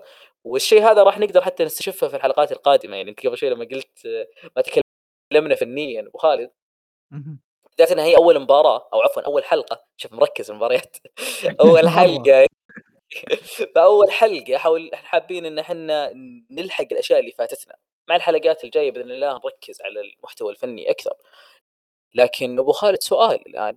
بعيدا على نقطة اللي هو خلينا نرجع شوي للميلان مع الديربي اللي هو من ناحية السباق للنجمة رقم 20 لما ذكرت اللي هو إن الإنتر المرشح الأول تذكرت حملة التصريحات اللي كانت موجودة من بداية الموسم سواء زهانغ رئيس الإنتر تروح على الميلان في بيولي تروح على المدير الفني فورلاني تروح عفوا مدير التنفيذي تروح على بقية اللاعبين. والسجال اللي صار الكل قاعد يقول لك أطمح للنجمة الثانية راح ل scudetto رقم 20 هل ترى أبو خالد إن الأمر بهذه الأهمية اللي يتم الترويج لها حاليا؟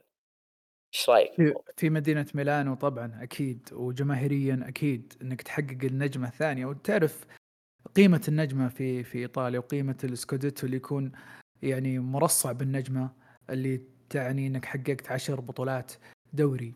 فهي صح. أكيد إيه من ناحية التنافس خاصة التنافس المحلي يعني ميلان دائما متفوق أوروبيا دائما هو أعلى أوروبيا بكثير. لكن الإنتر بالنسبة له النجمة الثانية تعني الكثير. أنا سبقتك للنجمة الثانية عندي دوريات أكثر منك. عززت الرصيد المحلي في البطولات كذلك وتفوقت عليك أكثر وأكثر وبعدت عنك فرصة إنك تحقق النجمة الثانية.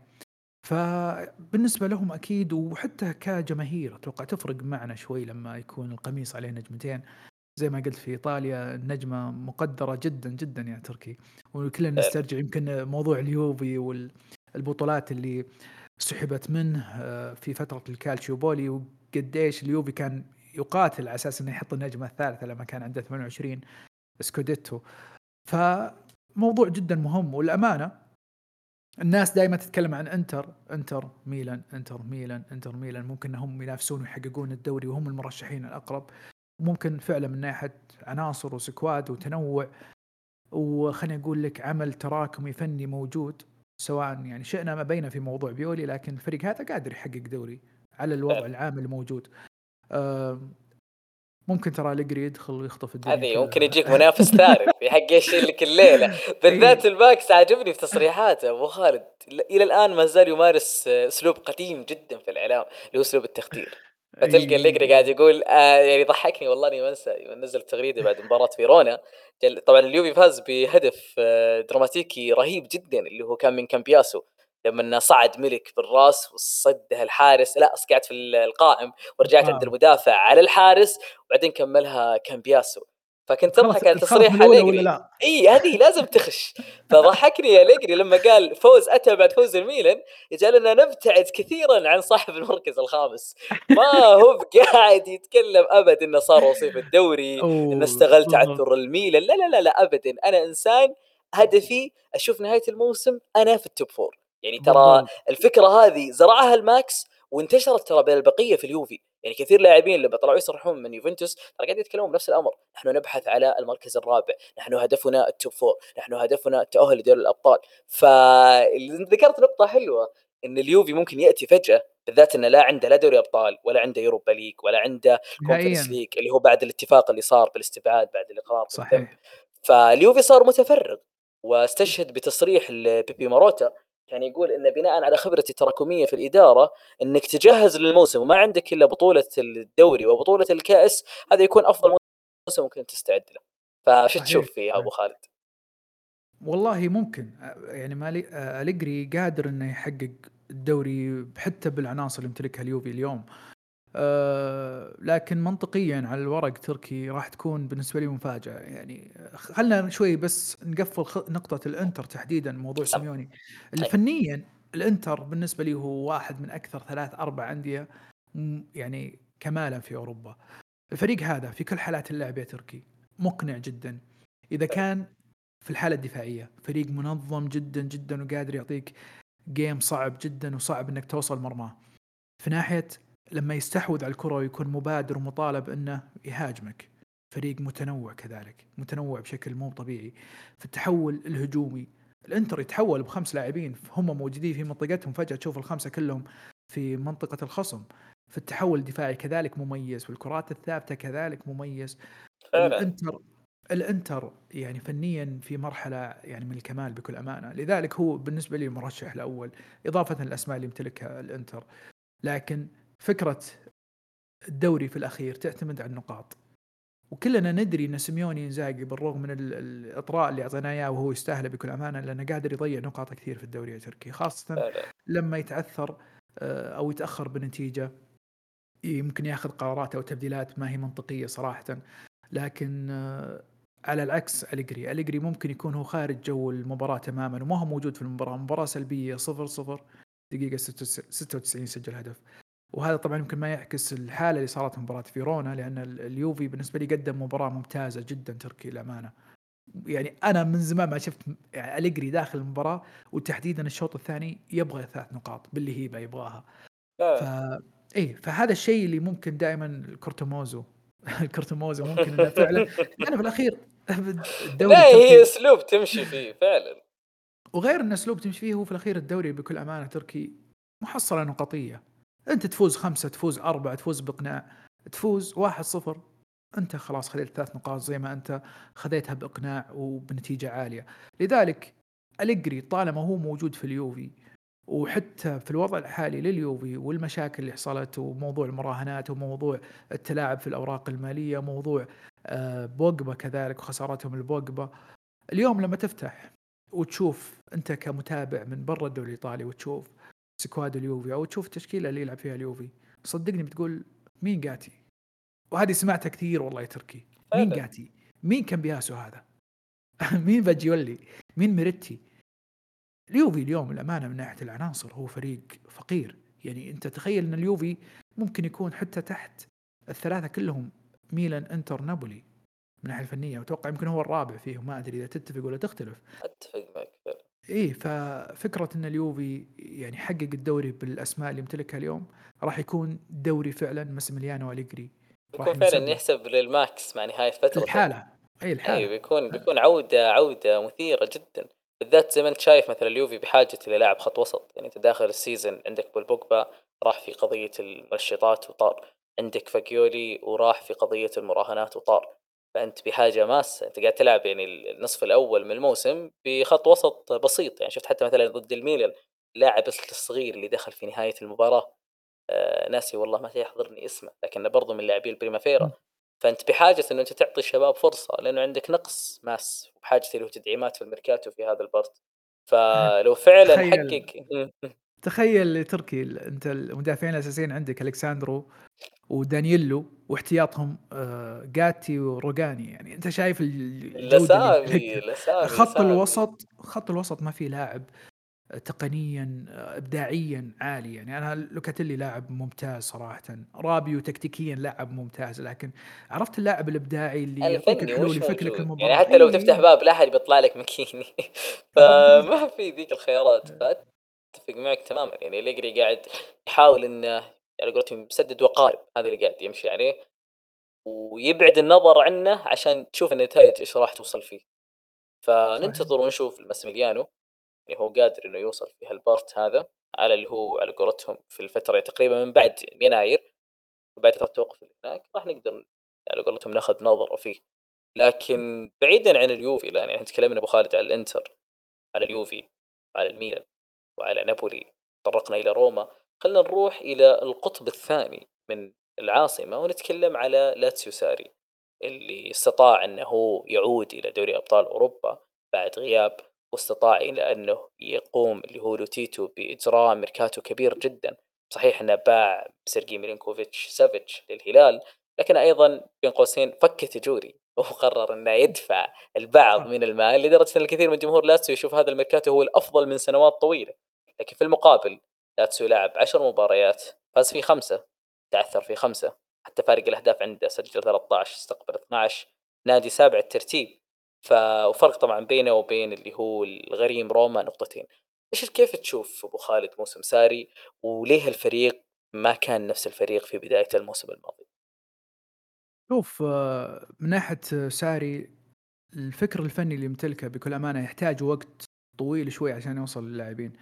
إحنا اليوم نتكلم عن استقطابات يمكن اللي من برا المشهد في إيطاليا يقول يعني مين جاب لاتسيو عرفت؟ لكن مقارنة بالمبلغ اللي دفعه لاتسيو في الصيف هو مبلغ كبير. قياسا بلوتيتو وطريقته وفكره في الصرف. أه أنت تتكلم اليوم عن تقريبا خط وسط أشبه بالجديد. أنت تتكلم عن أجنحة نوعا ما فيهم تغييرات كبيرة موجودة. خط الدفاع كذلك. اليوم عشان كلاعب أنا أفهم أسلوب ساري وأتقن أسلوب ساري أحتاج وقت طويل. أسلوب ساري أسلوب ما هو بسيط إنك تتشربه كلاعب. فما بالك لما تكون أنت أساسا كلاعب جاي لأجواء جديدة مختلفة تماما أجواء لأول مرة تلعب فيها والكرة في إيطاليا مختلفة من الناحيه الفنية. العمق اللي موجود في إيطاليا أعلى بالنسبة لي من العديد من الدوريات. ولو إن الدوريات الأخرى ممكن تكون رتمها أعلى ممكن جودة اللاعبين اللي يمتلكونهم أعلى أسماء المدربين أفضل أجواء العامة في المباريات المنشآت لكن العمق التكتيكي اللي موجود في إيطاليا بكل أمانة معقد وما هو بسيط. لذلك أنا كلاعب أحتاج وقت طويل إني أتشرب الفكر الفني اللي يحاول إنه يزرع فيني ساري وبنفس الوقت أنا لاتسيو يعني من سنوات ما لعب في دوري أبطال أوروبا. فلاتسيو راح يعني يجرب تجربة مختلفة تماما. كان يلعب يمكن في ال Europa League لعب في ال Conference إذا ما كنت غلطان. لكن فكرة إنك تلعب في ال Champions League مباريات ثلاثاء أربعاء تكون متقاربة جدا مع مباريات الدوري فالتحضير لها مختلف تماما. هذا يعني إن حتى الحصص التدريبية اللي ممكن تحاول إنك تزرع ثقافتك الفنية كمدرب للاعبين راح تكون أقل. فبداية موسم صعبة جدا خسارة تشيرو إيموبيلي في بداية الموسم للإصابة. لذلك أنا أتوقع إنها بداية منطقية جدا لاتسيو ممكن يحتاج وقت أطول. تحدي جديد له إنه يكون موجود في دوري أبطال أوروبا. واللي أنا بالنسبة لي كذلك يعني تركي دائما إحنا نتكلم عن القطبين العاصمة انه عندهم طموح يروحون يلعبون في دوري أبطال أوروبا. تتوقع أه. لاتسيو وش وش ممكن يسوي في دوري أبطال أوروبا؟ وين ممكن يروح يعني؟ أنت تتكلم عن فريق خسر من فاينورد وفاز على سلتيك ففعلا يعني حتى مدى وصوله يعتبر صعب. وتعادل مع أتلتيكو بالهدف يعني. الرهيب كان من الحارس اللي هو بروفيديل عاد هذه من طرائف الكالتشيو إن حارس لاتسيو سجل هدف الفوز ومهاجم الميلان جيرو شال الهدف حق اللي هو في جنوا. فالسنه هذه لا الوضع مولع يعني عندنا على قولتهم محتوى وأكشن في الدوري. هي مجموعة في, في المتناول. مجموعة في المتناول. المتناول ترى كل شيء وارد. يعني لاتسيو حاليا ترى الثالث. يعني قادر ترى وفرقه عن الصدارة ترى نقطتين. يعني لاتسيو فوز على أتلتيكو ترى راح يتصدر. يخسر من أتلتيكو ويتعادل مع فاينورد ترى تلقاه خارج اللي هو سباق التأهل لدور 16 فتقريبا مباراة مباراتين ممكن إحنا نشوف اللي هو الوضع فيها. طبعا بالحديث أبو خالد على ال Champions عندنا اللي هو نابولي زي ما تطرقنا له وضعه في الأمر عنده من ساعة. الإنتر بفوزه على سالزبورغ راح يضمن تأهله بشكل رسمي من المجموعة. لكن عندنا خلينا نرجع شوية للميلان. في مجموعة دوري الأبطال ميلان هو متذيل المجموعة. يعني الفريق بدون أي انتصار وأيضا بدون تسجيل أي هدف. يعني جايك بصفر صفر ونقطتين تعادل. حيلعب مع باريس في الجولة القادمة من ثم مع دورتموند والمباراة الأخيرة مع نيوكاسل راح تكون خارج الأرض.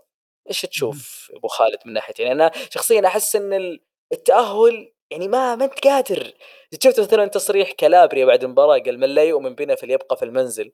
وطلع لنا تصريح حتى يقصد فيه اللاعبين صار في شوية touch ات وهذا صلحوا الموضوع معاه ومع بيولي وتشوف مثلا أداء الفريق في الثلاث مباريات سيء جدا جدا. تحس الفريق من عدى نابولي خلاص ما عاد يلعب في ال Champions يعني ذهنيا.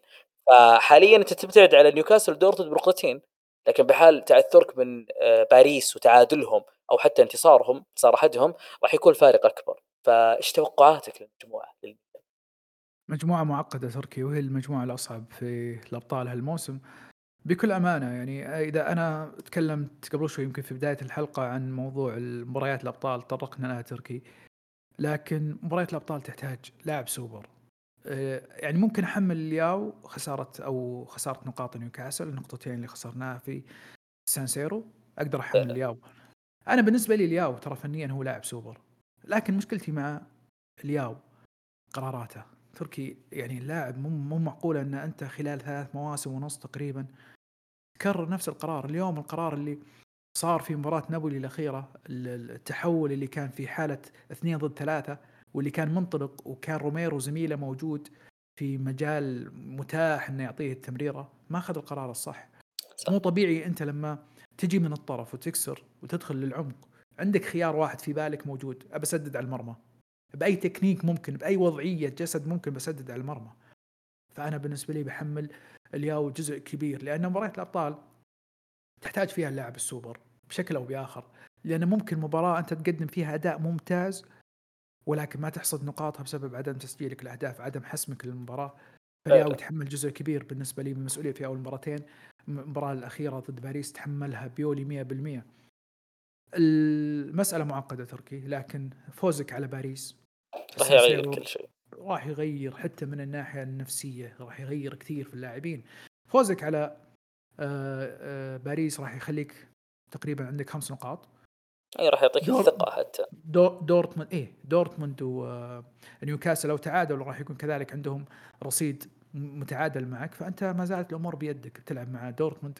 home تلعب مع إيه ممكن إنك تقصي تماما دورتموند لما تنتصر في مباراة باريس ومباراة دورتموند كلها home وبالنسبة لي ميلان مطالب مطالب إنه يحقق الست نقاط المباريات الجاية. غير كذا ممكن حتى ما نشوفها في ال Europa League ممكن نشوفها برا البطولات الأوروبية تماما.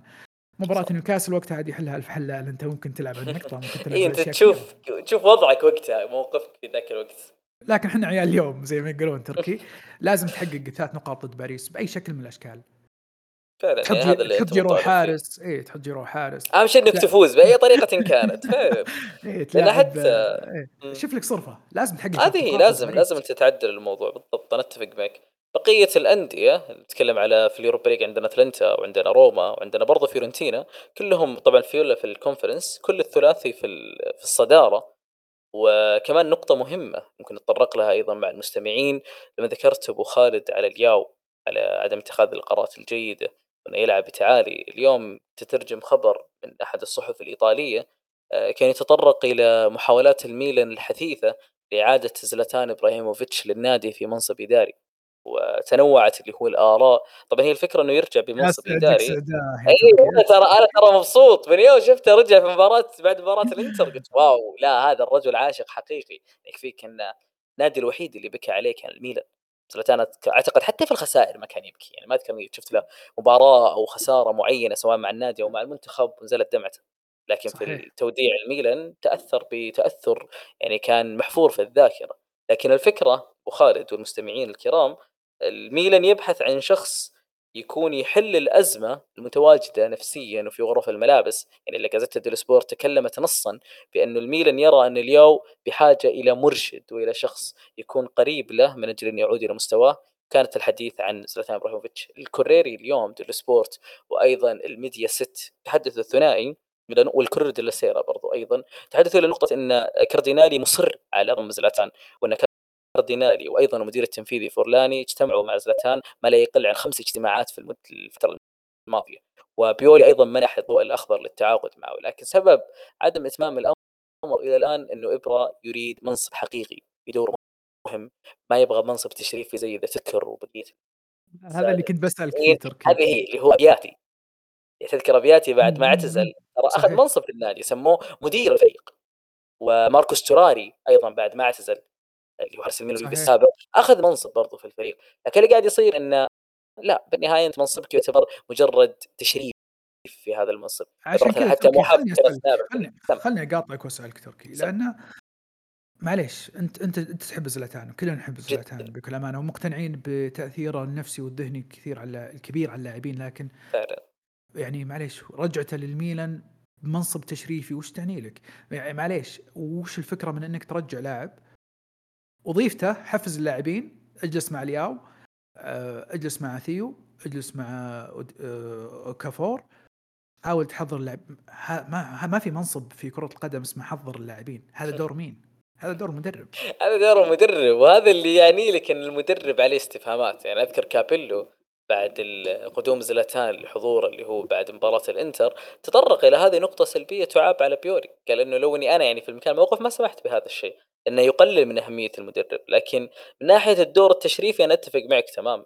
أنا ضد إن زلاتان بقيمته أو تاريخه أو في أول وظيفة بعد الاعتزال يأتي ليكون مجرد دمية. إذا تذكر أن إبرة بعد عودته الميلان كان دائما يصرح ليش أنا ما جيت إني أنا أكون مجرد آه، تمثال؟ أنا إذا ما كنت أقدر ادي اللي علي أنا أول شخص راح يغادر. شفناه لما قرر يعتزل بعد ما شاف الإصابة القوية.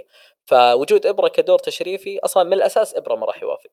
زلاتان يا إنه يجي على منصب سواء يكون مثلا في الإدارة برفقه اللي هو فورلاني والبقية أو يكون في منصب في الجهاز الفني رغم إني أنا أستبعد هذا الشيء يعني ما أعتقد ان ابره راح يشق مشق أو مسار الجهاز الفني. لكن الفكرة إنه وجود إبرة راح يخلق نوع حتى من الضمانه الفنية. يعني الآن المشجع الميلاني لما يشوف زلاتان يرجع للنادي راح يستوعب إنه الرجل لا والله أخذ منصب الإدارة لها آه، جدية في العمل. لأنه زي ما أنت عارف إنه زلاتان متطلب نوعا ما. فأنت ما أنت قادر إنه أنت توقع الورق إبراهيموفيتش بدون ما يكون في ضمانات سواء ضمانات فنية ضمانات في منصب الاداري ضمانات في الميركاتو والعمل للفريق لأنه الميلان بحاجة إلى عمل. يعني الميلان زي ما تطرقت مثلا إلى جيرو. الميلان بحاجة ماسة إلى ضم مهاجم يعتبر مهاجم العمر للميلان. اليوم في خبر أشوفه هو جوناثان ديفيد اللي تذكره قبل كندي. الميلان. طبعا هذا كان من أهدافه سابقا لكن حاليا يقول لك إنه ممكن الميلان يسرع محاولة ضمه في يناير. الميلان أيضا في بداية الحلقة تطرقنا إلى كالولو راح يجري عملية جراحية وبديلة كان في مباراة اللي هي مباراة نابولي دخل بلغرينو وبلغرينو الشاب هذا اللي يعاب على بيولي لما أعطاه الفرصة قبل تعرض لإصابة وراح يغيب لمدة أكثر من شهر لاكازيتا تقول لك راح يغيب 40 يوم كير مصاب عضليا وحاله الطوارئ هذه في الدفاع أنت بحاجة أيضا ماسه إلى ضم مدافع في شهر يناير طبعا ما نستبعد اللي هو خيار الإعارة لكن مثلا في موضوع جيرو انت بحاجة ماسه إلى مهاجم يكون بين قوسين مهاجم العمر. مهاجم تبني عليه آمالك في الهجوم لأن جيرو خلاص يعني بدأ يكبر في العمر فوجوده مثلا في أقصى الأحوال يكون مثلا للمداورة. آه، أيضا ذكرنا في الحلقة أهمية تعويض فرانك كيسي بلاعب رقم ستة. ميلان إلى الآن ترى يفتقد إلى هذه الخصائص. فالروسونيري إذا حاب إنه يوصل إلى level أعلى في المواسم القادمة ترى في الصيف يدخل على لاعب خط ستة. ويدخل على مهاجم. وأيضا ما ننسى اللي هو الظهير مثلا كنائب لثيو هرنانديز. فهذه كلها نحتاج عاد على قولتهم إحنا أبناء اليوم ما نبي نتطرق لها بزيادة مع المستمعين ونضيعهم فيها. فهذا فيما يتعلق في في الميلان وفي زلاتان. عندك تعليق أبو خالد على برا ولا نروح للمحور اللي بعده؟ لا لا ما عندي تعليق. ما عندك اعتراضات. لا أتفق معك 100% لأن زي ما قلت لك ما في دور اسمه تعال حفز اللاعبين. يعني معليش. عرفت؟ لو لو على الأقل هو مثلا بخلفية. طبية نفسية آه، دكتور نفسي ممكن نتفهم يعني لكن لاعب سابق وتعال غرف الملابس حفز اللاعبين اصرخ في وجيههم واقلب الطاولات ما, ما هو منطق يعني في الوقت الحالي. انت بحاجه طيب. إلى منصب يسواك. بالضبط. أنا حسيت هذه لف علي فيه. حقت الطاولة. يا حبي لك يا يا ابرا يا حبي لك. طيب آه، واحدة من أمتع مباريات الجولة جنون الكالتشيو يا تركي كالياري. كالياري وفروسينوني انضربت عودة. كثير. اسلم. أنا أنا الدقيقة 45 أقول okay bye bye رانييري اي تحسب اللي خلاص عشر مباريات بدون أي انتصار معناته إن أنت ودعت الملاعب. لكن إيه. فجأة تشوف اللي wow عودة عودة عودة عظيمة ترى جدا. جدا. يعني كيف؟ اللي قاعد يصير هو شوف اللي صار طبعا عشان المشاهد والمستمع يكون في الصورة آه، عندنا عدة مدربين ما فازوا في الدوري الإيطالي فتعرضوا مباشرة إلى آه، مآل الطرد والإقالة. بداية كان مع زانيتي بعد الخسارة من روما خرج من امبولي امبولي عوضه بأندريازولي من ثم كان عندنا في سالرنيتانا باولو سوزا أيضا بدون انتصار. وتم اللي هو اقالته وتعويضه بمدرب ريجينا اللي هو فيليبو انزاغي بقى عندنا مين اللي بدون انتصارات بقى عندنا أودينيزي وبقى عندنا كالياري. أودينيزي أيضا لما تعثر في الجولة بادر اللي هو الإدارة في أودينيزي في الفريق إلى إقالة المدرب سوتيل وعوضوه بالمدرب السابق يعني غرار إمبولي فتعاقدوا مع تشوفي اللي كان في فيرونا.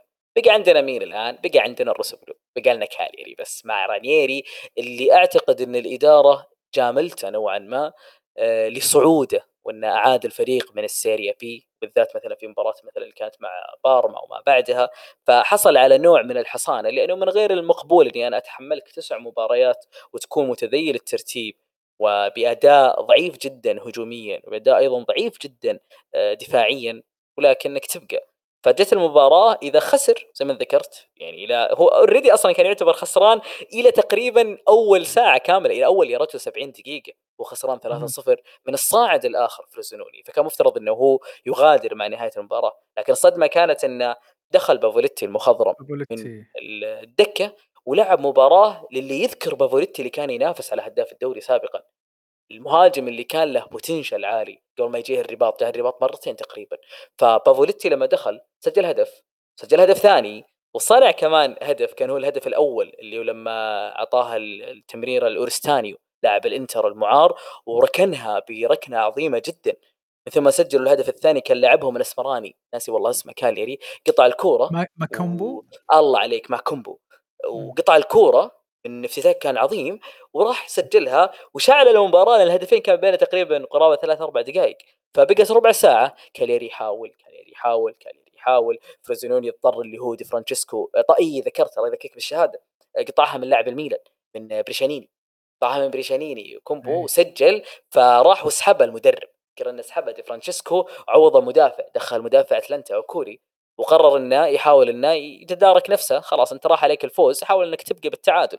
لكن تدخل عظيم من بافوليتي الرأسية اللي كانت كأنها تسديدة ركنها ركن الأولى اللي كانت من فيولا العرضية ومن ثم اختتمها بالهدف اللي كان عليه شبهة اللي هو التسلل. لما رجع الحكم في الفار احتسب للفوز اللي هو هدف الثاني كان في الدقيقة 90 زائد 6 ست دقائق من وقت بدل الضائع ففوز كان بمشاعر عظيمة. وزي ما انت قلت إنه من جنون الكالتشو. يعني هذه نعتبرها من أعظم مباريات الموسم ومن أعظم مباريات الفترة الماضية ممكن ترجعك إلى مباراة ميلان ساسولو اللي تذكر ريمونتادا.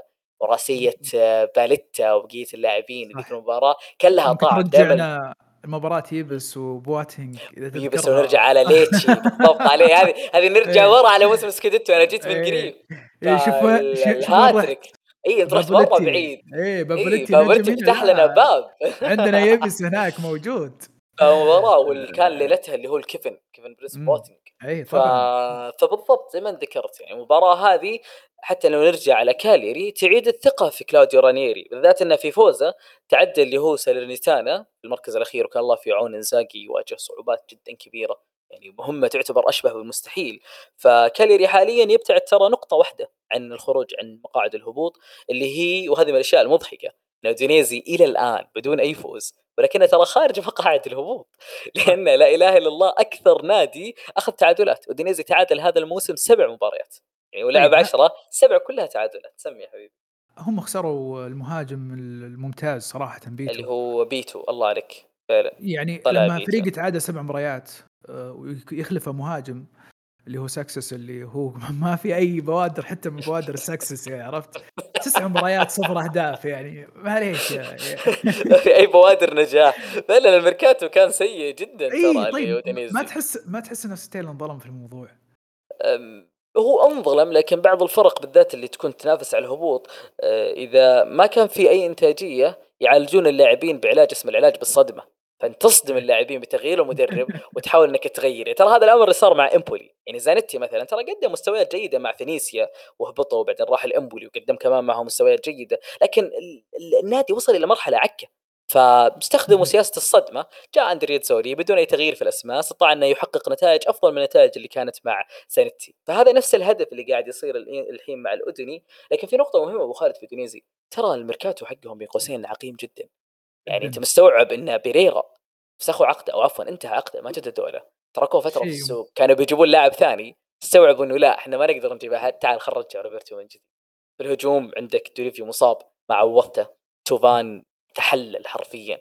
ف وحتى في الدفاع ترى لما باعوا ذاك اللي كان ناشب للميلان آه، لا إله إلا الله بيكاو.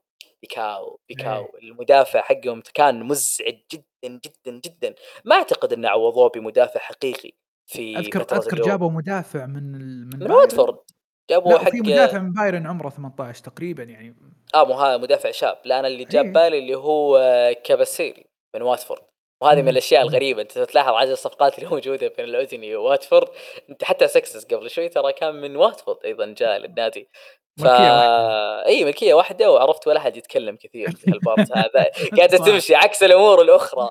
فقاعده بس ممكن الفائده الوحيدة معهم اللي هو تجديد طبعا مديرهم الرياضي اللي ما يعرف اللاعب السابق الروما وباليرمو اللي هو بلزاريتي فمن الإنجازات اللي سواها وبدأ معهم اللي هو نهاية الموسم الماضي إنه جدد عقد الموهوب الشاب الصغير بافوندي اللي عمره 17 سنة. استطاع إنه يجدد عقده بدل ما يطلع ببلاش في الصيف ويحسب لهم اللي هو الإبقاء على سمارزيتش لما إن فشلت صفقته مع الإنتر. يعني لازار لاعب عظيم جدا جدا عنده إمكانيات رهيبة يعتبر من مواهب لايبزيج.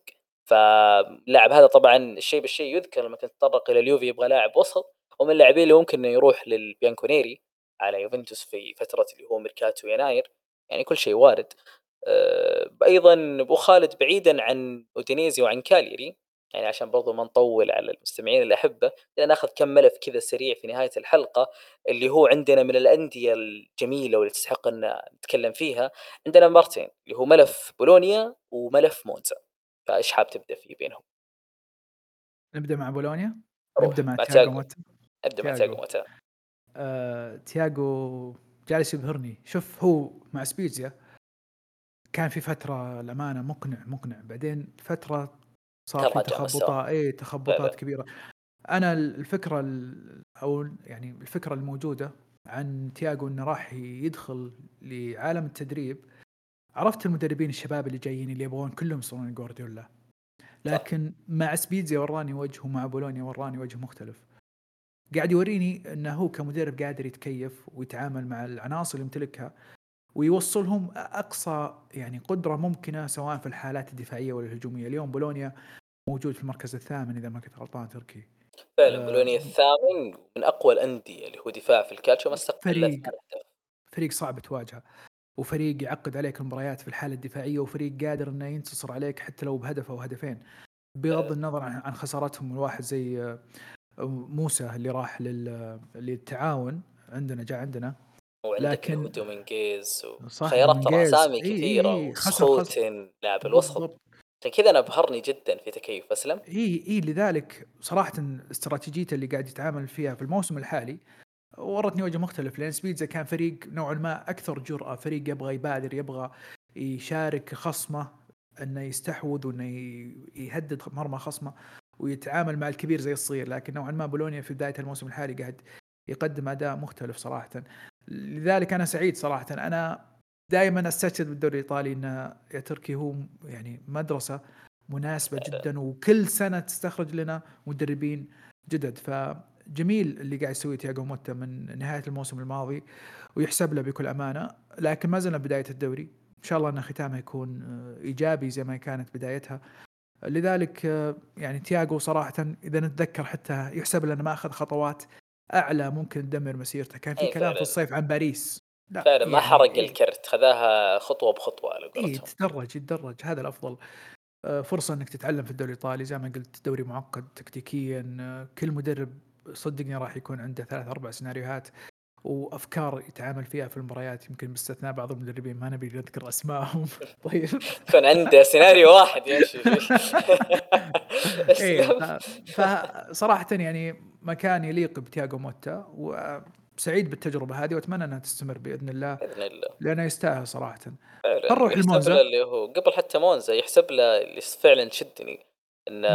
استطاع يتكيف مع فقدانه للنجوم يعني حتى ترى غير دومينجيز وسخوتن في الوسط وحتى خسر أرناتوفيتش في الهجوم وموسى بارو لكن ال- إي لكن تشوف الفريق اللي أمامك حاليا ولا ولا ننسى عناصر الخبرة. آه سانسوني راح آه سوريانو راح. فأسامي تغير تقريبا جلد الفريق في عدة مواطن معينة لكن أثبت لك في النهاية إنه هو قادر. لأن أذكر له تصريح الموسم الم... في الصيف قضب على الاداره وقال أنا أبغى تدعيمات.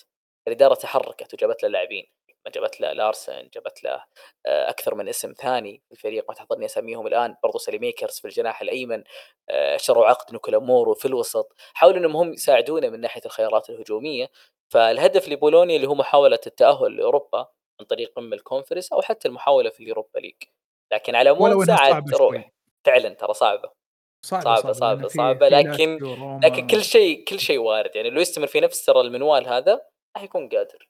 خلنا على قولتهم نشوف في الحلقات الجاية. اسلم عطني مونزا. عطني عطني الفريق اللي لي مشاعر معه لأن عرفت اللي تشوف غالياني تشوف الكرافته الصفراء قبل تسمع سواليف الاسكوني الراحل. الآن حاليا الفريق استطاع من أول موسم الموسم الماضي إنه يضمن بقائه في السيريا اي الآن موسم ثاني تجديد الثقة في بلدينو. بلدين آه، بعض التدعيمات. كيف شايف مونزا الموسم هذا؟ تدعيمات من ضمنها تركي جوميز ولا هذا ما أقدر أحتسبه. هذا هدف هدف في مرمانا. هذا سوي بجيب من ضمن القضايا في الموسم إن ودع الملاعب في المنشطات ف وترى تدري من أرحم؟ والله ما أرحم إلا مين؟ قلياني لما طلع في مقطع الرقصة. بذل مجهود وهو قاعد يحاول يرقص في مقطع التقديم في النهاية طار اللاعب. فايش رأيك في موسمهم؟ وما يترك ما يترك حركاته يعني. قال يعني صراحة ترى أنت تتكلم عن فريق قاعد يستقطب لاعبين موجودين في الإنتر في الميلان في اليوفي علاقات. قال يعني يعني- قاعد يثبت أن جزء كبير من قدرات مدير رياضي في علاقاته. يعني اليوم تتكلم عن مثلا إعارة لاعب مثل كولومبو اللي ممكن يكون مفيد ل- لمونزا. صح. اعارته ترى إي ترى ميلان كان ممكن يعيره لأي نادي ثاني لكن برضو العلاقات لها دور كبير والأمانة بالادينو قاعد ي... جيلارديني. دمبروسيو كلهم إي إي بالضبط آه يعني جلياني الامانه مع مونزا آه واختياره حتى المدربين تحس عرفت النفس اللي كان موجود في التسعينات عندهم ما ضاع يعني يمكن برلسكوني توفى لكن جلياني كذلك ترى معلم يعني ما في الناحية الف... الناحيه الفنية ناحيه فعلا ترى في. بدايته إذا تذكر كان ستروبا كان سيء جدا مم. واتخذ جداً. القرار الجريء انه طير ستروبا وصعد بالادينو اللي ما قد أشرف على فريق أول وآمن فيه وشفت اللي هي الإبداع اللي صار بعدها صح صح صح ف يعني فريق اليوم مثل مونزا هذا موسمه الثاني وتشوف عناصر موجودين عنده من عدة أندية كانوا يعني يلعبون في أندية كبيرة حتى ولو كان لاعب خيار ثاني أو ثالث لكن ترى التجربة هذه تعكسها عندك في فريق يعني أقل ضغوطات وأقل مطالبات وأقل. حتى جماهيرية وإعلام وإعلام يعني وتركيز وزخم إعلامي. لذلك آه، مونزا مع بلدينو صراحة آه، عمل محترم جدا تركي. فريق صعب إنك تلعب ضده. آه، أرجع أقول إن الفكرة مو إنك والله تقدم كرة ممتعة. شفت يعني أنا ما ودي إن نتكلم عن موضوع ديزيربي ديزيربي أو إن الناس تفكر انه لازم تكون أنت عشان تكون فريق ممتاز لازم تلعب زي ديزيربي أيام ساسولو أو ديفرا أيام ساسولو أول في بداياته أو تكون فريق يعني عادي إنك تلعب وتستقبل ثلاثة وتسجل أربعة لكن اليوم مونزا لما تلعب ضده صعب إنك تسجل عليه وصعب إنك تخلق كم كبير من الفرص وفريق كذلك حتى من مع الكرة لما يتحول عليك هو فريق من أقل فرص قادر يسجل. لذلك تبحث عن رجل وأغلب أهدافه في اللعب المفتوح فعلا. بالضبط. وعنده قدرة إنه يسجل بشكل كبير من التحولات لذلك بلدينو يعني في الأخير آه، يعني يحسب له اللي قاعد يصير زي ما يحسب لجيلارديني وزي لما يحسب لتياجو في الأخير الإدارات كذلك اللي تثق فيها. واللي أنا أتمنى النمط هذا يتغير عندنا شوي في الكالتشو. فكرة إنك إنك تعيد نفس المدرب وترجع إي وترجع نفس المدرب. أو إنك تعطي الفرصة لغيره. في مدرب أنا ما أحبه صراحة تركي. أبو cap. أنا عجزت أحفظ اسمه إلى يومك. أبو cap. آه اللي درب جنوى اقصد ولا مين؟ أبو نظارات شمسية. أنا تذكرت كل مواصفاته ونسيته. أنا مستحيل أحفظ اسمه لا إله إلا الله مدرب جنوا والله ما اخلي في خاطري إلا اطلع لك حتى لو أبحث في الجوال. أنا اذكره بلرديني بلرديني إيه. بلرديني. أبو نظارة أنا يوم قلت كاب قلت نظارة. شبكت معك. بلرديني. يروح ويرجع. ترى ذكرت حتى في باليرمو إذا تذكر زمبريني لما كان ياخذ ويرجع وياخذ ويرجع. ففكرة سياسة المداورة هذه موجودة بكثرة في الكالتشو. لكن إيه ترى أغلبها في أندية اللي ملاكها شيبان. لكن الأندية اللي قاعدين يحاولون يبحثون عن نجاح أو شيء لا قاعدين يحاولون يعطون فرصة لأسامي شابة. ف وفي ترى مدربين عادوا من تجارب فاشلة وشخصيا أنا كنت أعتقد إنه راح يتم طردهم كأول مدربين لكن صدموني بأداء جيد. إذا بتكلم عن دي فرانشيسكو في فروزينوني أو نتكلم على روبرتو دافيرسا مع ليتشي. هذا الثنائي في التجارب الأخيرة كانت سيئة جدا وكانت مفعمة بالطرد والإقالات. لكن لما بدأ الموسم هذا كل الثنائي بعيد عن نقاط مقاعد الهبوط. واحد عنده 13 نقطة واحد عنده 12 نقطة. ومتوقع لهم يعني انه بيكون عندهم موسم يحققون فيه هدفهم بشكل مبكر بعيدا عن الهبوط. فهذه زي ما أنت قلت إن الاداء قاعد يختلف الموسم هذا. وحتى ترى رتم الكالتشو أبو خالد قاعد يختلف. يعني الدوري الإيطالي ترى آخر تقريبا ما بيربط الأمور ببعض يعني ما فيها رابط بس كتوقيت من تغيرت حقوق البث من الحزمة الأخيرة ترى الدوري أصبح مختلف تماما من فترة كورونا.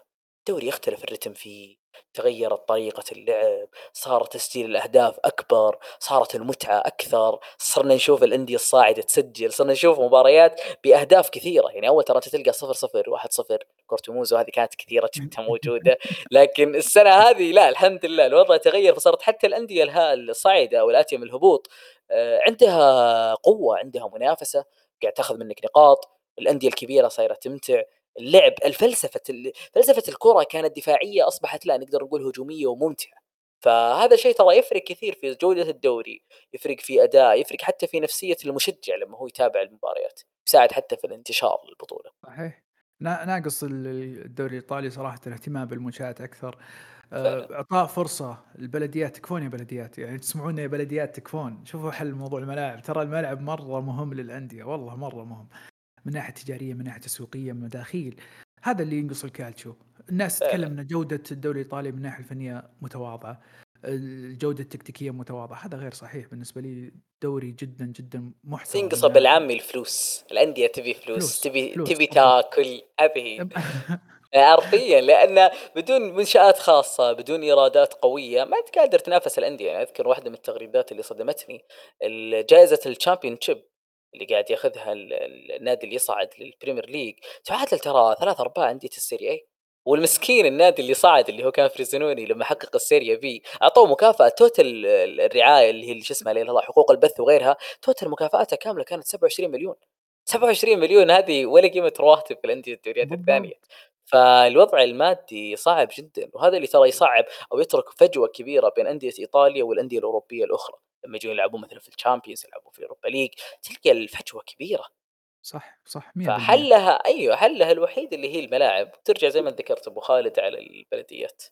بالضبط، وحقوق النقل، فكرة إنك أنت برضو تكون مرن أكثر في موضوع حقوق حقوق النقل، وإنك تحاول تحقق أرباح أكثر، أشياء كثيرة، اليوم الكالتشو قاعد تشوف تركي ما في يمكن قليل تشوف مباراتين تلعب بنفس الوقت، يمكن صح. تكاد توصل إلى 0 مباريات تلعب بنفس الوقت، أي صاروا يحاولون محاولة إيه، يركزون على التسويق إيه، وهذا في في. في بوادر إيجابية للأمانة، ترى حتى النقل نفسه النقل التلفزيوني ترى متحسن، الكاميرات الجانبية اللي اللي إيه. تظهر أثناء تبديل اللاعبين أثناء الاحتفالات، الكاميرات أش الخاصة. هذه كلها انعكست. انعكست في الدوري. وجميل إن إحنا الآن أصبحنا نتحدث خارج الملعب عشان اللي هو نختتم حلقتنا بآخر موضوع اللي هي المنشطات وقضايا ال- بقية القضايا مع المراهنات. بس قبلها في حقوق البث آه، شيء بالشيء يذكر أبو خالد إن الرزمة الرزنامة الجديدة حقت اللي هو حقوق بث الكالتشو طبعا بيعت للخمس سنوات الجاية إلى شركتين اللي هي ال Sky و DAZN من جديد ولكن بتسعيرة اللي هي 900 مليون يورو. آه، تقسم بين الشركتين دازن سبع مباريات حصرية وثلاث مباريات متشاركة بالتزامن مع سكاي ووقعوا بعدها اتفاقية على الحصرية إن إذا كان إجمالي الإيرادات يتجاوز هذا المبلغ للشركات نفسها فلرابطة الدوري الإيطالي الحصول على 50% من الأرباح الإضافية. توقعات الصحفية إنه الافرج راح يوصل إلى تقريبا 1 مليار في ال 1 مليار أو 1.1 مليار. على ال- الحزمة، الحزمة طبعا الرقم جيد للأندية راح يشكل آه، فارق كبير. اللهم إن المعارض الأكبر كان آه، نرجع هذه رجعنا لنابولي إلى دولارنتس كان يصرح ب اي بغضب وانه قاعد يقول هذه الأندية متخل... الشركات متخلفة. ومن هذا السياق في الحديث يرى ان أمر غير جيد لأنه كان يحبذ الفكرة الأخرى كانت اللي هو دعم آه، خارجي. نسيت والله اسم الشركة اللي كانت تدعمهم أه والله أعتقد إنها اوكتري والله ما أدري. لكن كانت بتدفع لهم مليار آه، على مدار السنوات الجاية ويكون الهدف منها بث رقمي آه، زي اللي قاعد. مثلا يعيشه في الشرق الأوسط. لكن الفكرة فيها إنه تطبيق تفتح التطبيق هذا كقناة لربط الدوري الإيطالي ويشترك مثلا يجي مثلا أبو خالد يجي تركي يختار إما إن ناديه المفضل والله بأخذ هي ميلان أشبه بال الله عليك. نفس فكرة هذه يلا عليك. أو مثلا تأخذ حزمة مباريات. كانوا حابين الفكرة هذه لكن في النهاية الأمور آه، ذهبت إلى الأمر التقليدي. ونقول إن شاء الله إنها على قولتهم فاتحة بس خير. كم مدة العقد التركي؟ آه، خمس سنين الدورة. من 2024 أو خمس مواسم بشكل أدق. من 2024 إلى 2029 اللي هو الرول اللي هو عشان المليار. عشان تكون واضحة المليار على مدار الخمس سنوات صح؟ إي أنا أنا اللي فهمت إنه على مدار الخمس سنوات. يا ساتر أنت تدري ال Premier League سنويا كم؟ كم؟ 3.8 مليار. لك لاقط يا تركي. فرق كبير. يا ساتر. آه ال Premier League شيء مرعب. لحظة صمت. الرقم يا رجل حتى لو قلنا 900 سنويا برضو يبقى ال gap كبير. تبقى الفجوة كبيرة. إيه. فيا ساتر. يا زين Super League يا تركي. أنا أنا جتني صدمة. أنا كيف أكمل. خلاص نقفل الحلقة. والله الرقم الرقم يا الله. اتمنى الله، صدق- اتمنى صدق. أتمنى على الأقل يكون أتوقع إنه سنويا تركي أتوقع ان المليار أتوقع إنه ممكن سنوياً. يكون إيه، يبغى لي. يبغى لي إيه. أرجع أتأكد بس إنه إيه، حتى. لو كان سنوي ما زلت حتى كبير أقل من على الواحد فكرة- مليار على فكرة ترى ال- يعني الدوري الإنجليزي قلنا 3.8 مليار الدوري الإيطالي والألماني والفرنسي كلها أقل من 3.8 مليار يعني اي بالضبط الدوري يحلق في إيه. السماء بعيدة يعني على قولتهم ال product آخر إيه product آخر آه طيب تركي موضوع المراهنات خلينا نختم هذا اللي- بالحدث هذا اللي نختم فيه وهذا اللي هذا. يقول لك هذا اللي يقول لك برا الملعب. بس قبل المراهنات زي ما ذكرنا بوكبا والبابو جوميز هذول في المنشطات. طبعا بوكبا ننتظر اللي هو الرد على الاستئناف. أما البابو جوميز نزل له حكم سنتين وله الحق في إنه يطعن في هذا القرار ولا لا؟ عاد برضو ننتظر فيها. المراهنات والله صدمة. يعني أذكر شوقنا لها في الحلقة التعريفية. لكن ما توقعنا الموضوع بالشكل هذا أبو خالد. يعني كنت أعتقد أنا حتى أنا شخصيا انها مجرد بين قوسين آه، سبق صحفي وتصريحات صحفية لفابريزيو كورونا اللي ما له وجود حقيقي لأنه يعتبر مصور مشاهير ومش كان صحفي في البداية أساس شهرته. فما اعتقدت في المية الأمر راح يكون بالشكل هذا. راح نخسر فجوري وراح نخسر توناري وفي لاعبين آخرين قيد التحقيق. لكن السؤال أبو خالد إيش يدفع لاعب يلعب في نادي كبير ويستلم مبالغ مالية كبيرة إلى أنه يقع في أمر محظور وعارف إنه راح يضره في مسيرته زي المراهنات يعني برر لي ليه؟ أبرر لك ليش شايفني مراهن؟ لا محشوم يا عمي. اعطني اعطني وجهة نظرك كذا أفضل. شوف تركي موضوع المراهنات ترى في ناس ترى مستغربة إنه وش اللي تونالي يحتاج ثمانية شهور عشان يتعالج. إي إي المراهنات هو في الأخير مقامرة والمقامرة إدمان. إنك تدخل فلوس عشان تطلع فلوس أكثر لا ترى مو سوق اسهم لا لا. إنك تحاول تلعب بالفلوس حرفيا. أنت تدخل مبلغ معين أنا شوف ترى ممكن آه هذا يأخذ كرت أصفر في الوقت الفلاني هذا ممكن إنه يسجل هدف بالرأس هذا ممكن يسجل هدف بالقدم اليمنى. هذه أنت قاعد تلعب بالفلوس عشان تكسب فلوس. ترى الفكرة هو مو محتاج. الفكرة إدمان. عشان كذا أقول لك هي إدمان أساسا. إي هو مو محتاج. المراهنات معليش. وش المباراة أو الحدث اللي ممكن تراهن عليه أنت يا تونالي ولا فاجيولي ولا الأسماء اللي ممكن تكون موجودة ما نبي نذكرها الحين. يفرق معك. ويفرق معك يعني ال1000 يورو بيفرق معك. ابدا 50 يا رجل يا رجل يا رجل 20000 يورو لو سويت شيء عظيم بيفرق معك. لذلك هو أدمان. إيفان توني في الدوري الإنجليزي كان يعني تعامل بالمراهنات كذلك وداخل في موضوع المراهنات تم إيقافه. آه لكن أنت مشكلة اللي طلعت حتى زلفسكي والشعراوي كذلك. زلفسكي مراهن على نفسه إنه ياخذ كرت أصفر يا تركي. أنت شايف المصيبة اللي حط فيها نفسه إنه هو مراهن إنه في المباراه بياخذ كرت أصفر؟ وهو على فكرة في المباراة نفسها. على مباريات الميلان آه بنتيجة اللي هي الفوز. غريب. على الاقل واثق تونالي عرفت؟ ما راح ما راح داخل داخل بالفوز. اي ترى هذا اللي أعطاه على قولتهم مدخل جيد. إيه ولا إيه ترى يضحك في الموضوع إن مثلا زي تونالي لما كانت على فاجيولي في التحقيقات إن بين قوسين كب عفش ساندرو. وجاء قال لهم ترى اللي علمني على التطبيق وخلاني اراهن ساندرو. كذا هذا اللي خلى عقوبة ساندرو أكبر سم. عشان كذا تركي هذا اللي يقول لك إياه إن الجيل الحالي هو جيل مختلف فعلا. و... فعلا. حتى لو قلنا لها قلناها في البداية إحنا حتى في المجتمعات. لذلك هو شباب موجودين والله واحد جرب المراهنات استمتع حس بإثارة أيوه قال حياكم الله توقعي صحيح. توقعي صحيح. تعال يا باجيولي باجيولي أعطاها زلفسكي وانتقلت مشت بينهم إيه قلت لك فيك إن فاجيولي اضطر إنه ياخذ قرض؟ يعني هذه من الأمور المضحكة. إنه جاء قال قال أنا اضطريت أتسلف آخذ فلوس. فطالع فيه يعني أنت إلى أي مرحلة وصلت نفسك فيها إنك تضطر تتسلف عشان تتراهن؟ يعني بعض ترى فاهم بشكل خاطئ إن فاجيولي يراهن من أجل الديون. هي لا فاجيولي يستدان عشان يقدر يكمل في المراهنة. يعني يبغى زيادة كاش بالعامي. يبغى كاش عشان يزود الكاش هذا. ف... فاجيولي فيفا مو مقصرة معك يا شيخ روح تسلم احرق العب point والعب لا وتونالي ترى الصدمه انه طلع يتراهن من أيام بريشيا. يعني مدمن مدمن مدمن بشكل فظيع. هنا هنا هنا الصدمة ترى. يعني يحمد ربنا ترى طلع في عشر شهور تقريبا من غير مدة العلاج لأنه حسب النظام في القانون عندهم هناك مثلا في إيطاليا العقوبة اللي يوصل لها اللاعب ترى توصل إلى أربع سنوات إيقاف. ايقاف أربع سنوات راح يعني نهاية مسيرتك الرياضية. يعني إلا مع إنهم صغار في العمر بس إنها يعني مدة طويلة جدا. فيحسب طيب. ترى للاتحاد الإيطالي إذا تساهل معهم سمح الأندية ممكن يلحقها شيء. يتكلم عن في خبر كان من كورونا إن اليوفي كان يدري أي لما قال اليوفي يدري. هو نظاميا إذا ثبت تنزل عليك عقوبة ولكن دام إنهم أوقفوا فقولي بدون ما يتكلمون على اليوفي فهذا يعني يستشف منه ضمنيا إن اليوفي موقفه سليم. وأعتقد شخصيا إي وأعتقد حتى قبل نيوكاسل ابو خالد أعتقد شخصيا في مثل هالحالات يصعب جدا إن أنت تحاول تثبت التستر. يعني تثبت تورط اللاعب هذا سهل. خلاص تشوف حساباته وتشوف اللي هو تفاعله بالمال. لكن انك تحاول تثبت معرفة النادي آه، أنا أعتقد إن أداة الإثبات هنا تكون صعبة جدا. لكن سم إيش في نيوكاسل نيوكاسل كذلك تركي كان في أخبار إنه بيحاول يقاضي إي قاضي الميلان. إنه ممكن الميلان كان يدري وقال ميلان تعال خلني أصرفه وأبيع الحين يا رجل هذا عنده خلني ادبس فيهم فعلا لا شوف في على الورق تراها منطقية. يعني شوف مثلا الحسابات الأجنبية كانت تتفاعل على فورلاني وإنه باع اللاعب لكن ما أعتقد إن الميلان يدري. ولو كان يدري فما في إثبات على هذا الشيء. يعني هنا هنا هنا الصداع الثاني على الأجانب. إنه ممكن أنا أكون أدري كنادي وأكون بعت اللاعب بس معليش أنت ما تقدر تثبت علي هذا الشيء.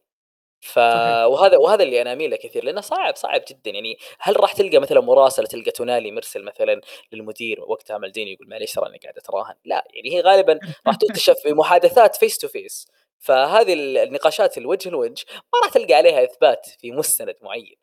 فيصعب يصعب جدا. يعني هذا الأمر إلا إذا بين قوسين كان في شيء ساذج. إذا تذكر مثلا أيام قضية اليوفي في مكاسب الرأسمالية كان في دفتر البراتيتشي والدفتر هذا سبب لهم مصيبة. فمثل الحالات هذه إنك تترك الدليل اللي يدينك على ورق أو على هاتفك المحمول هذا الشيء راح يرتد سلبا عليك. وهذا الشيء أنا ما أعتقد إنه موجود في قضية سواء ساندرو ولا لاعب اليوفي. لكن يبغانا اللي هو ننتظر بقية المتهمين يعني صار في مثلا من البيانات اللي صدرت زي ما ذكرت لاعبي روما روما طلع ببيان رسمي آه، يؤكد دعمه لستيفان الشعراوي وأيضا لزالفسكي وسردر آزمون برضو لأنه كنا كلهم مرتبطين مع بعض آه، من ضمن اللاعبين اللي رد على كورونا شخصيا أو رد على الخبر المرتبط بكورونا كان نيكو باريلا لاعب الإنتر. تطرق عبر حسابه في الإنستغرام على ال story نزل قصاصة صحفية للخبر ورد إن الخبر هذا يعني بين قوسين كاذب. فالموضوع أخذ شوية من البرود. الريبوبليكا ذكرت إنه آه، فابريزيو كورونا بنفسه الآن هو قيد التحقيقات بسبب اللي هو تشويه السمعة تجاه ثنائي روما لأنه كانوا يقولون الفكرة إنه ما عنده أدلة عليهم عكس مثلا تونالي وفاكيوري إنه لا الموضوع مثبت. فخلنا نشوف يعني خلال الأيام الجاية أكيد إنها راح تتضح.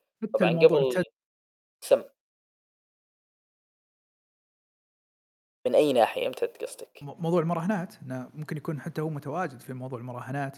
إي ممكن ترى يكون موجود معهم وقاعد يراهن على على العقوبات اللي تصير للاعبين. يعني عرفت اللي هذا هذا ال level العالي من الإدمان. طبعا قبل ما نروح لاهم مباريات الجولة الجاية ونختم فيها دام فتحنا اللي هو باب القضايا برضو يفضل أن نختم بقضية أنت تذكرها أبو خالد وتعتبر شهيرة جدا لعشاق الكالشيو من مدة طويلة. يتابع جنة كرة القدم من أيام الكالشيو بولي اليوفي رسميا أعلن عدم دخوله في الاستئناف المستمر والمتكرر تجاه إنتر ميلان في الحصول على لقب الدوري اللي كان اللقب المسحوب اللي هو لقب 2006 اليوفي كان عنده آخر طعن تجاه اللي هو المحكمة العليا وقرر اليوفي إنه ما يطعن في هذا القرار ويتم الحكم بشكل رسمي بأحقية وجدارة حصول نيراتسوري إنتر على لقب الدوري في ذلك الوقت. فالقصة هذه وأخيرا ابو خالد يعني قاعد تتكلم ترى عن أكثر من 15 سنة تقريبا. توها القصة هذه تنتهي بشكل كامل ونقول بإذن الله إنها فرصة ما عاد نشوف في قضايا فساد أو مشاكل كبيرة في الدوري الإيطالي. يا رب يا رب نتمنى. شيء بالنسبة لي يحسب لإدارة اليوفي الحالية خلاص قفل الباب يعني. معليش لقب دوري واحد وش بيقدم وش بيأخر؟ عندك ما شاء الله. إيه. عندك عندك ثلاث نجمات والدور الرابعه يعني خلاص الدور الرابعه حتى فعلا. يوفي مرة مرة بداية الدوري في منطلق ثاني. طبعا آه، باقي عندك موضوع شيء نقطة تبي تضيفها؟ لا ابد النقطة الوحيدة اللي لازم نضيفها تركي وأتمنى إنك تضيفها أنت. سم. آه لا ينسونا مستمعينا. أوه هذه اللي كنت هي هذه لازم نقفل فيها. إن شاء الله إن إحنا قدمنا محتوى مثري ومفيد لهم حلقة ممتعة وإن شاء الله إن ما طولنا عليهم. ختام اتركه معك تركي. الله يعطيك العافية. أنا ترى توني أنتبه إن إحنا عدينا ساعه ونص بكثير يعني. أشوفها ما شاء الله. قربنا نطق اللي هو الساعتين. باقي قرابة العشر دقائق وما حسيت والله بالوقت معك. فشكرا لك وشكرا لحضرات السادة المستمعين. بإذن الله زي ما ذكر أبو خالد إنه كنا خفيفين لطيفين عليكم. ناقشنا أهم وأبرز المستجدات اللي كانت موجودة في الجولة. طبعا ختاما راح يكون مع أهم مباريات الجولة القادمة. عندنا الميلان راح يواجه اودينيزي عندنا قمة راح تجمع إنتر بأتلانتا وثنائي من الأندية اللي تنافس على ال top four نابولي راح يواجه ساليرنو لاتسيو راح يبدأ الجولة يوم الجمعة الجاي في مواجهة بولونيا والختام مع الثنائي روما راح يواجه ليتشي وختام الجولة أيضا عندنا يوفنتوس راح يواجه فيرونتينا في مساء يوم الأحد في مباراة يعني على قولتهم دسمة جدا. بإذن الله نحظى بجولة جميلة. وزي ما شفتوا يعني الحلقة هذه ممكن تكلمنا في الأمور الغير فنية أو المباريات تحديدا لأن الهدف عندنا كان اللي هو محاولة اللحاق على الأمور اللي فاتتنا أنه المستمع لما يجي يستمع لبودكاست جرينتا يكون عارف آلية محددة عارف أفكار. طبعا ما نستغني عن دعمكم نبغى منكم ولكم أمر اللي هو التقييم متابعة اللي هو القناة اللي تتبع لمنصة زخم. وأيضا مع الحلقات الجاية إذا عندكم اقتراحات عندكم توصيات عندكم أيضا أسئلة حابين أنه أنا وخالد نجاوب عليها عندكم اللي هو لكم أمر الهاشتاج الموجود اللي نشر فيه الحلقات اللي هو بودكاست underscore جرينتا هنا نكون وصلنا إلى ختام حلقتنا. ونشوفكم بإذن الله الأسبوع الجاي على خير. السلام عليكم.